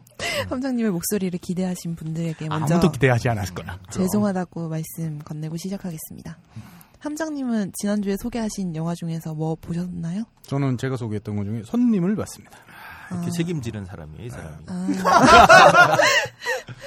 네, 간단하게 말씀해 주세요. 소재, 소재 자체가 되게 뜬금없다고 생각했는데, 음, 그 당시 상황의 설정과 현재 우리나라 상황이나 이런 것들을, 음, 뭐랄까, 좀 오밀조밀하고 디테일하게 맞춘 건 아니지만, 말이 되게끔 만들어 놨고, 그리고 보면서 실소를 금하지 못하는 부분도 생길 수 있고, 꽤 흥미로운 부분이 있습니다. 어, 가- 극장 가서 보시면 좋을 것 같고요. 네, 잘 들었습니다. 네, 제가 너 자꾸 신음소리 내지 마! 나는데 어떡해요? 제가 이거 영화 고를 때 기준에 따라서 한번 적어봤거든요. 그리고 제가 점수 매길 지식 같은 게 없어서 그냥 안 볼 거다. 집에서 보겠다. 누가 보자면 보겠다. 음. 극장에서 볼 거다. 이렇게 네 가지로 대신 아하. 답해드리겠습니다. 이게 더 지식이 많이 필요할 것 같은데? 명쾌하다. 근데 사전에 만약에 해비조님의 전당포를 들었다면 은 visual literacy에 대한 기대감 이런 것도 좀 넣었을 텐데 안타깝고요. 원고 저번에 올렸는데. 네, 세 가지 영화를 가져왔는데요. 첫 번째 영화는 Three Summer Night입니다. 아, 음. 예, 썸까지 좋았는데. 한국 영화고요. 장르는 코미디입니다. 음, 한국 코미디 영화를 볼 때 중요한 거는 저한테는 러닝 타임이에요. 음, 특히 청소년 관람 불가인 경우엔 더더욱이요. 음. 이거 혼자서 영화관 잘 가긴 하는데 코미디 영화 경우에는 좀 힘들어요. 왜요? 코미디는 좀 혼자 가면 되려 우울해지더라고요. 혼자서 막 웃고 있다가 옆에 보면 아무도 없고 그러니까 혹시 웃을 때 옆에 사람 어깨 때리고 막 이런 스타일인가요? 아, 뭐 굳이 원한다면 때리죠. 네. 19세 이상 관람 가라면은 가족과 가기도 좀 머쓱하잖아요. 그렇다면 누구랑 가나요? 썸남 혹은 남자친구랑 가잖아요? 음, 김태용 PD. 네? 왜 네. 여자 사람 친구랑 가도 되잖아요. 그러게. 뭐 그래도 되는데 저는 썸남 혹은 남자친구랑 갈래요. 네. 네, 이때 러닝 타임 굉장히 중요합니다. 음. 러닝 타임이 길면은 불쾌 지수가 상승할 가능성이 굉장히 높아요. 음. 분명히 먹거리를 싸들고 갈 테잖아요. 그러면 왜요? 아 들어갈 때 저 팝콘이랑 콜라를 사들고 들어가는 네. 스타일이시구나. 아. 보통 아니 저는 혼자 갈 때는 이런 거 안 싸들고 가는데 이제 맞춰서 그냥 데이트 하면은 음. 보통은 이제 사들고 가잖아요. 음. 그러면은 이제 화장실에 가고 싶어지잖아요. 음. 근데 상영 시간이 길면은 화장실에 가고 싶어질 확률이 더 높아지잖아요. 음. 그래서 싫고 게다가 막 오래 있다 보면은 머리 막 눌리고 음. 막 눈화장 번지지 않았을까 이런 거막 음. 생각하게 돼요. 그래서 러닝타임은 한 90분에서 100분 정도가 최고로 좋더라고요. 근데 뭐 별로 이렇게 새로운 남자친구 그런 거 고민 안 할 거예요. 혜비님 역시 짱이에요. 네. 그렇습니다. 이 영화의 러닝타임은 106분이에요. 음. 이 정도면 적당하다고 볼 수 있고요. 음. 네, 줄거리는 현실에 지친 세 남자가 술에 만취해서 음. 욕망으로 불타는 뜨거운 하룻밤을 꿈꾸면서 급 해운대로 떠난다고 해요. 이런 100% 실패죠. 네, 해운대가 이런 곳이 아니야. 그렇습니다. 화려한 일탈을 꿈꿨지만 눈을 떠보니까 지명 수배자가 되어 있고 여러 사람에게 쫓기는 신세가 돼 인생 최대 난간에 봉착하게 된답니다. 무슨 뭐 혹시 뭐왜 이래? 아, 청법 때문에 지명수배자가 되나? 해운대 대부분 10대예요. 어, 제가 얼마 전에 해운대 갔었는데 사람 진짜 없더라고요. 어. 음. 줄거리는 전혀 제게 어필을 하지 못합니다. 뭐 이럴 때 중요한 게 새 남자 아니겠습니까? 새 남자를 누가 맞느냐가 음. 표를 끊느냐 마느냐의 기준이 되겠습니다. 음. 주요 출연진은 김동욱, 임원희, 손호준, 윤재문, 류현경입니다. 어, 또 나오셨네요. 아, 그렇죠. 제자분 나오셨습니다. 아, 그 미모와 연기력을 갖춘 류현경 배우. 음. 어, 올 초였나요? 이와 비슷하게 새 남자가 나온 코미디 영화 스물이 개봉했었죠. 아, 이거 완전히 그새 스물은- 배우로 승부한 영화잖아요. 네. 그 스물은 그나마 되게 괜찮은 코미디예요. 아, 네. 한국에서는. 그거는 굉장히 땡겼어요. 출연진 음. 보고도. 근데 이건 좀 애매하네요. 스물이 사람에 따라선 한국 코미디의 획을 어, 그건 예. 되게 좋은 네, 작품이었는데 재밌게 봤어요. 너무 이렇게 과소평가받았다라고 말하는 사람 많더라고요. 음, 네. 게다가 김동욱이랑 손우준과 임원희가 이렇게 셋이 친구로 나온대요. 나이대가 좀 안 맞지 않나요? 어, 임원희 씨로서는 경사다. 왜 이거 약간 좀 군도에서 하정우가 10대로 나오고 마동석 아저씨가 20대 초반으로 나왔잖아요. 그것처럼 웃음 포인트일 것 같기도 하고요. 음. 감독은 돈을 갖고 튀어라, 주유소 습격 사건, 신라의 달밤 등을 연출한 김상진 감독입니다. 오랜만이네요. 별로 좋지 않네요. 저는 이 영화 안 볼래요. 음. 두 번째 영화는 픽셀입니다. 아, 음. 저 엄청 기대하고 있습니다. 어, 네. Pixels라는 2분짜리 그래픽 애니메이션을 원작으로 하고 있는데요. 음. 이 영화 역시 누군가랑 함께 볼 가능성이 높아요. 음. 러닝타임 중요합니다. 106분이에요. 아. 나쁘지 않네요. 음. 줄거리를 읽어드릴게요. 1982년에 아, 그걸 어서 퍼온 거예요, 그러면? 네. 아, 그러세요? 개봉 전이니까 제가 볼 수가 네, 없어서. 그럼요. 새로민이 그래도 돼요. 저도 그래요? 저도 늘 그래왔어요. 아, 근데 함장님은 왠지 티저 보고 자기가 적어온 것 같았어, 그냥. 근데 확실히 느낌은 다르다. 새로미가. 1982년에 나사는 외계와의 접촉을 희망하여 음. 지구의 문화를 담은 타임캡슐을 우주로 쏘아 올립니다. 음. 하지만 여기에 담긴 아케이드 게임을 자신에 대한 선전포고로 오해한 외계인들이 음흠. 팩맨, 갤러그, 동키콩, 센티피드, 스페이드, 스페이스 인베이더의 모습으로 나타나서 지구를 침공하기 시작합니다. 음. 뭐 침략자가 있으면 당연히 영웅이 나타나잖아요. 이 영웅으로 또 3인방이 등장합니다. 30년 전에 동전 몇 개로 수천 번 세상을 구했던 클래식 아케이드 게임의 고수였던 3인방이 위기에 빠진 지구를 구하기 위해서 다시 한번 또 뭉치게 된답니다. 음흠. 게임의 룰을 지배했던 이들이 과연 현실에서도 세상을 구해낼 수 있을지 뭐 이렇게 나오는데 영화 보면 알겠지만 구하겠죠. 또 껄림도 여기 가도 되는데. 아. 아케이드 게임 전자오락실에 또 그렇죠. 아, 참 많은 돈을 바치면서 지구의 평화를 위해서라면 제가 한번 희생할 수 있는데요. 아, 그 이게 플래시로 요즘 옛날 아케이드 게임들이 막 구현이 됐어요. 너구리 뭐 제비우스 이런 것들이 음. 어, 요즘은 3분을 못 버팁니다. 지금 못 구하시겠네요. 네. 네. 뭐 지금 못 구합니다. 감독은 크리스 콜럼버스라고 해리포터 시리즈 1, 2편 네. 제작하고 퍼시 잭슨과 번개 도둑 등을 연출한 감독이에요. 아, 예. 음. 뭐 괜찮겠네요. 그리고 주요 출연진으로는 아담 샌들러, 케빈 제임스, 미셸 모나한, 피터 딩클리지, 오, 조시 게드 네. 뭐 등이 있습니다. 딩클리지 형 많이 나와요. 아 형님 반지의 제- 아, 반지의 제왕이다. 왕좌의, 왕좌의 게임, 게임. 어, 바쁘실 텐데 그러게요. 출연도 하셨네. 아 마계촌 있잖아요. 네. 제가 옛날에 마계촌 잘한다고 했었잖아요. 그게 플래시로 나왔어. 음. 어 30초를 못 버티겠어요. 근데 그 영화 된다면 마계촌 주인공으로 피터 딩클리지 네. 괜찮네요. 어 괜찮네요. 네. 뭐 초등학생 때 이럴 때 했던 고전 게임 속에 픽셀들이 현실 세계에 나타나는 것만으로도 네. 굉장히 재밌을 것 같아요. 음. 예고편 보니까 막 팩맨이 입을 위아래 위아래 이렇게 음. 막 벌리면서 차랑 사람이랑 막 먹고 아하. 그러는데 되게 웃기더라고요. 이거 3D로 보면은 되게 재밌을 것 같아요. 음. 저는 이 영화 극장에서 볼래요. 네. 음. 꼭 봅시다. 3D 관람료 추가. 세 번째 영화는 Dark Place입니다. 아, 저희 또 공개 방송 때 이거의 원작 소설을 또 드릴 예정입니다. 아, 아, 좋네요. 추적 스릴러 장르고요. 나를 찾아줘 작가 길리언 플린의 소설을 원작으로 두고 있습니다. 네. 이것도 미친년 나오는 건가요? 네, 러닝 주인공은 여자더라고요. 어, 맞아요. 러닝 타임은 113분. 음. 줄거리는 25년 전 끔찍한 살인 사건 속에서 살아남은 한 여자가 다시 그날의 기억을 파헤치기 시작하면서 벌어지는 이야기를 담았다고 합니다. 음. 뭐 이 살인 사건이 1980년대 미국의 경제적인 상황과 맞닿아 있나 봐요.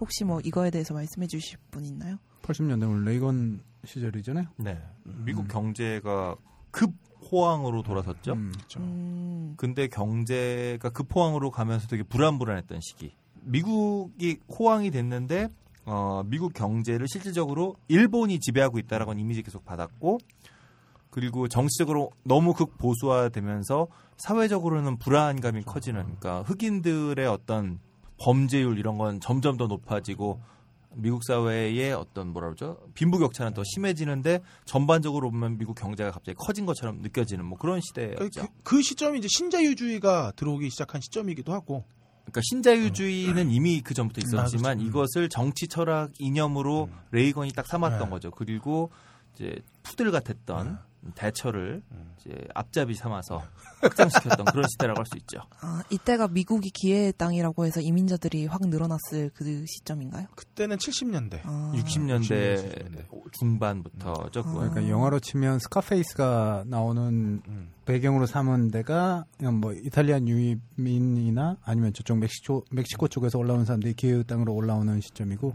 80년대라면 보통 그 시대를 풍광으로 묘사한 거는 어차피 미래를 표 풍광을 표기하긴 했지만 로보캅 같은 그런 느낌? 음, 음. 그렇죠. 음. 그리고 사실 그게 뭐 경제적인 호황이라고 얘기하기는 좀 어렵고 그게 이제 냉전의 마지막 어, 그렇죠. 아, 어, 냉전의 시대, 공포도 어, 어, 그게 시대였고, 거죠. 어, 그리고 그것들을 이제 어떻게든 자본의 힘으로 음, 그 자신들의 편을 포섭하려고 하는 뭐 마지막 시기였죠. 음, 음. 어쨌든 더 이상 세로미를 멘붕으로 몰아가지 마세요. 네.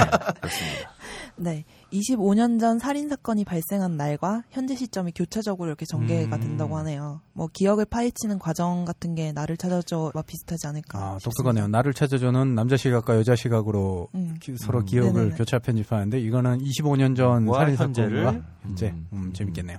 네. 주요 출연진으로는 샤를리즈 테론과 니콜라스 시어런. 홀트, 아,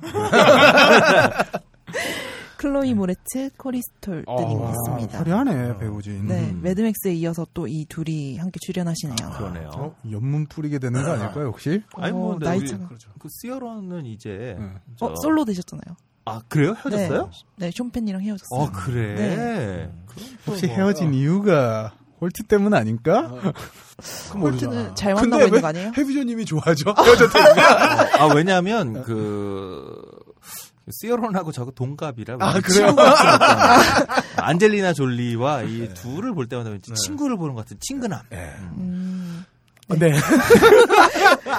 어, 클로이 모레츠 이분은 얼마 전에 내한하셨는데 네, 뭐 그렇죠. 이 영화 때문인가요? 좀 시기가 이른데. 그것은 아닙니다. 아니었던 이 영화 것 때문은. 아니죠. 네. 네. 클로이 모레츠가 왔던 이유가 의류 브랜드인가? 아, 그것 아. 때문에 들어왔던 걸로 기억해요. 그리고 코리스톨은 제가 굉장히 좋아합니다. 음. 미드나잇 인 파리에서 헤밍웨이로 분한 모습이 참 매력적이었어요. 음. 그리고 감독은 질스 파겟 브레너입니다. 음. 프랑스 출신이고요. 음흠. 전작들을 살펴보니까 미스테리류를 많이 연출하셨네요. 네. 네. 저는 이 영화도 극장에서 볼래요. 음. 네, 이렇게 세 편의 영화 끝입니다. 감사합니다. 어, 국장에서 볼만한 영화 두 편이나 나왔네요. 그렇습니다. 음, 저는 일단 픽셀을 먼저 보고 싶고요. 음. 네. 다크플레이스 재밌을 것 같네요. 미디어가 제왕을 만들어내던 시대가 있었습니다. 저는 시대는 변했다고 생각했습니다. 하지만 세상이 변하기 어렵다는 걸 새삼 깨닫는 요즘입니다. 속지 마세요, 여러분. 늘 깨어 있으십시다. 녹음 박세롬이, 효과 고승수, 제작 딴지일보, 진행의 함정이었습니다. 다음 주에는 딴지 영진공 100회 특집 공개방송 시즌1 피날레 기대해주세요.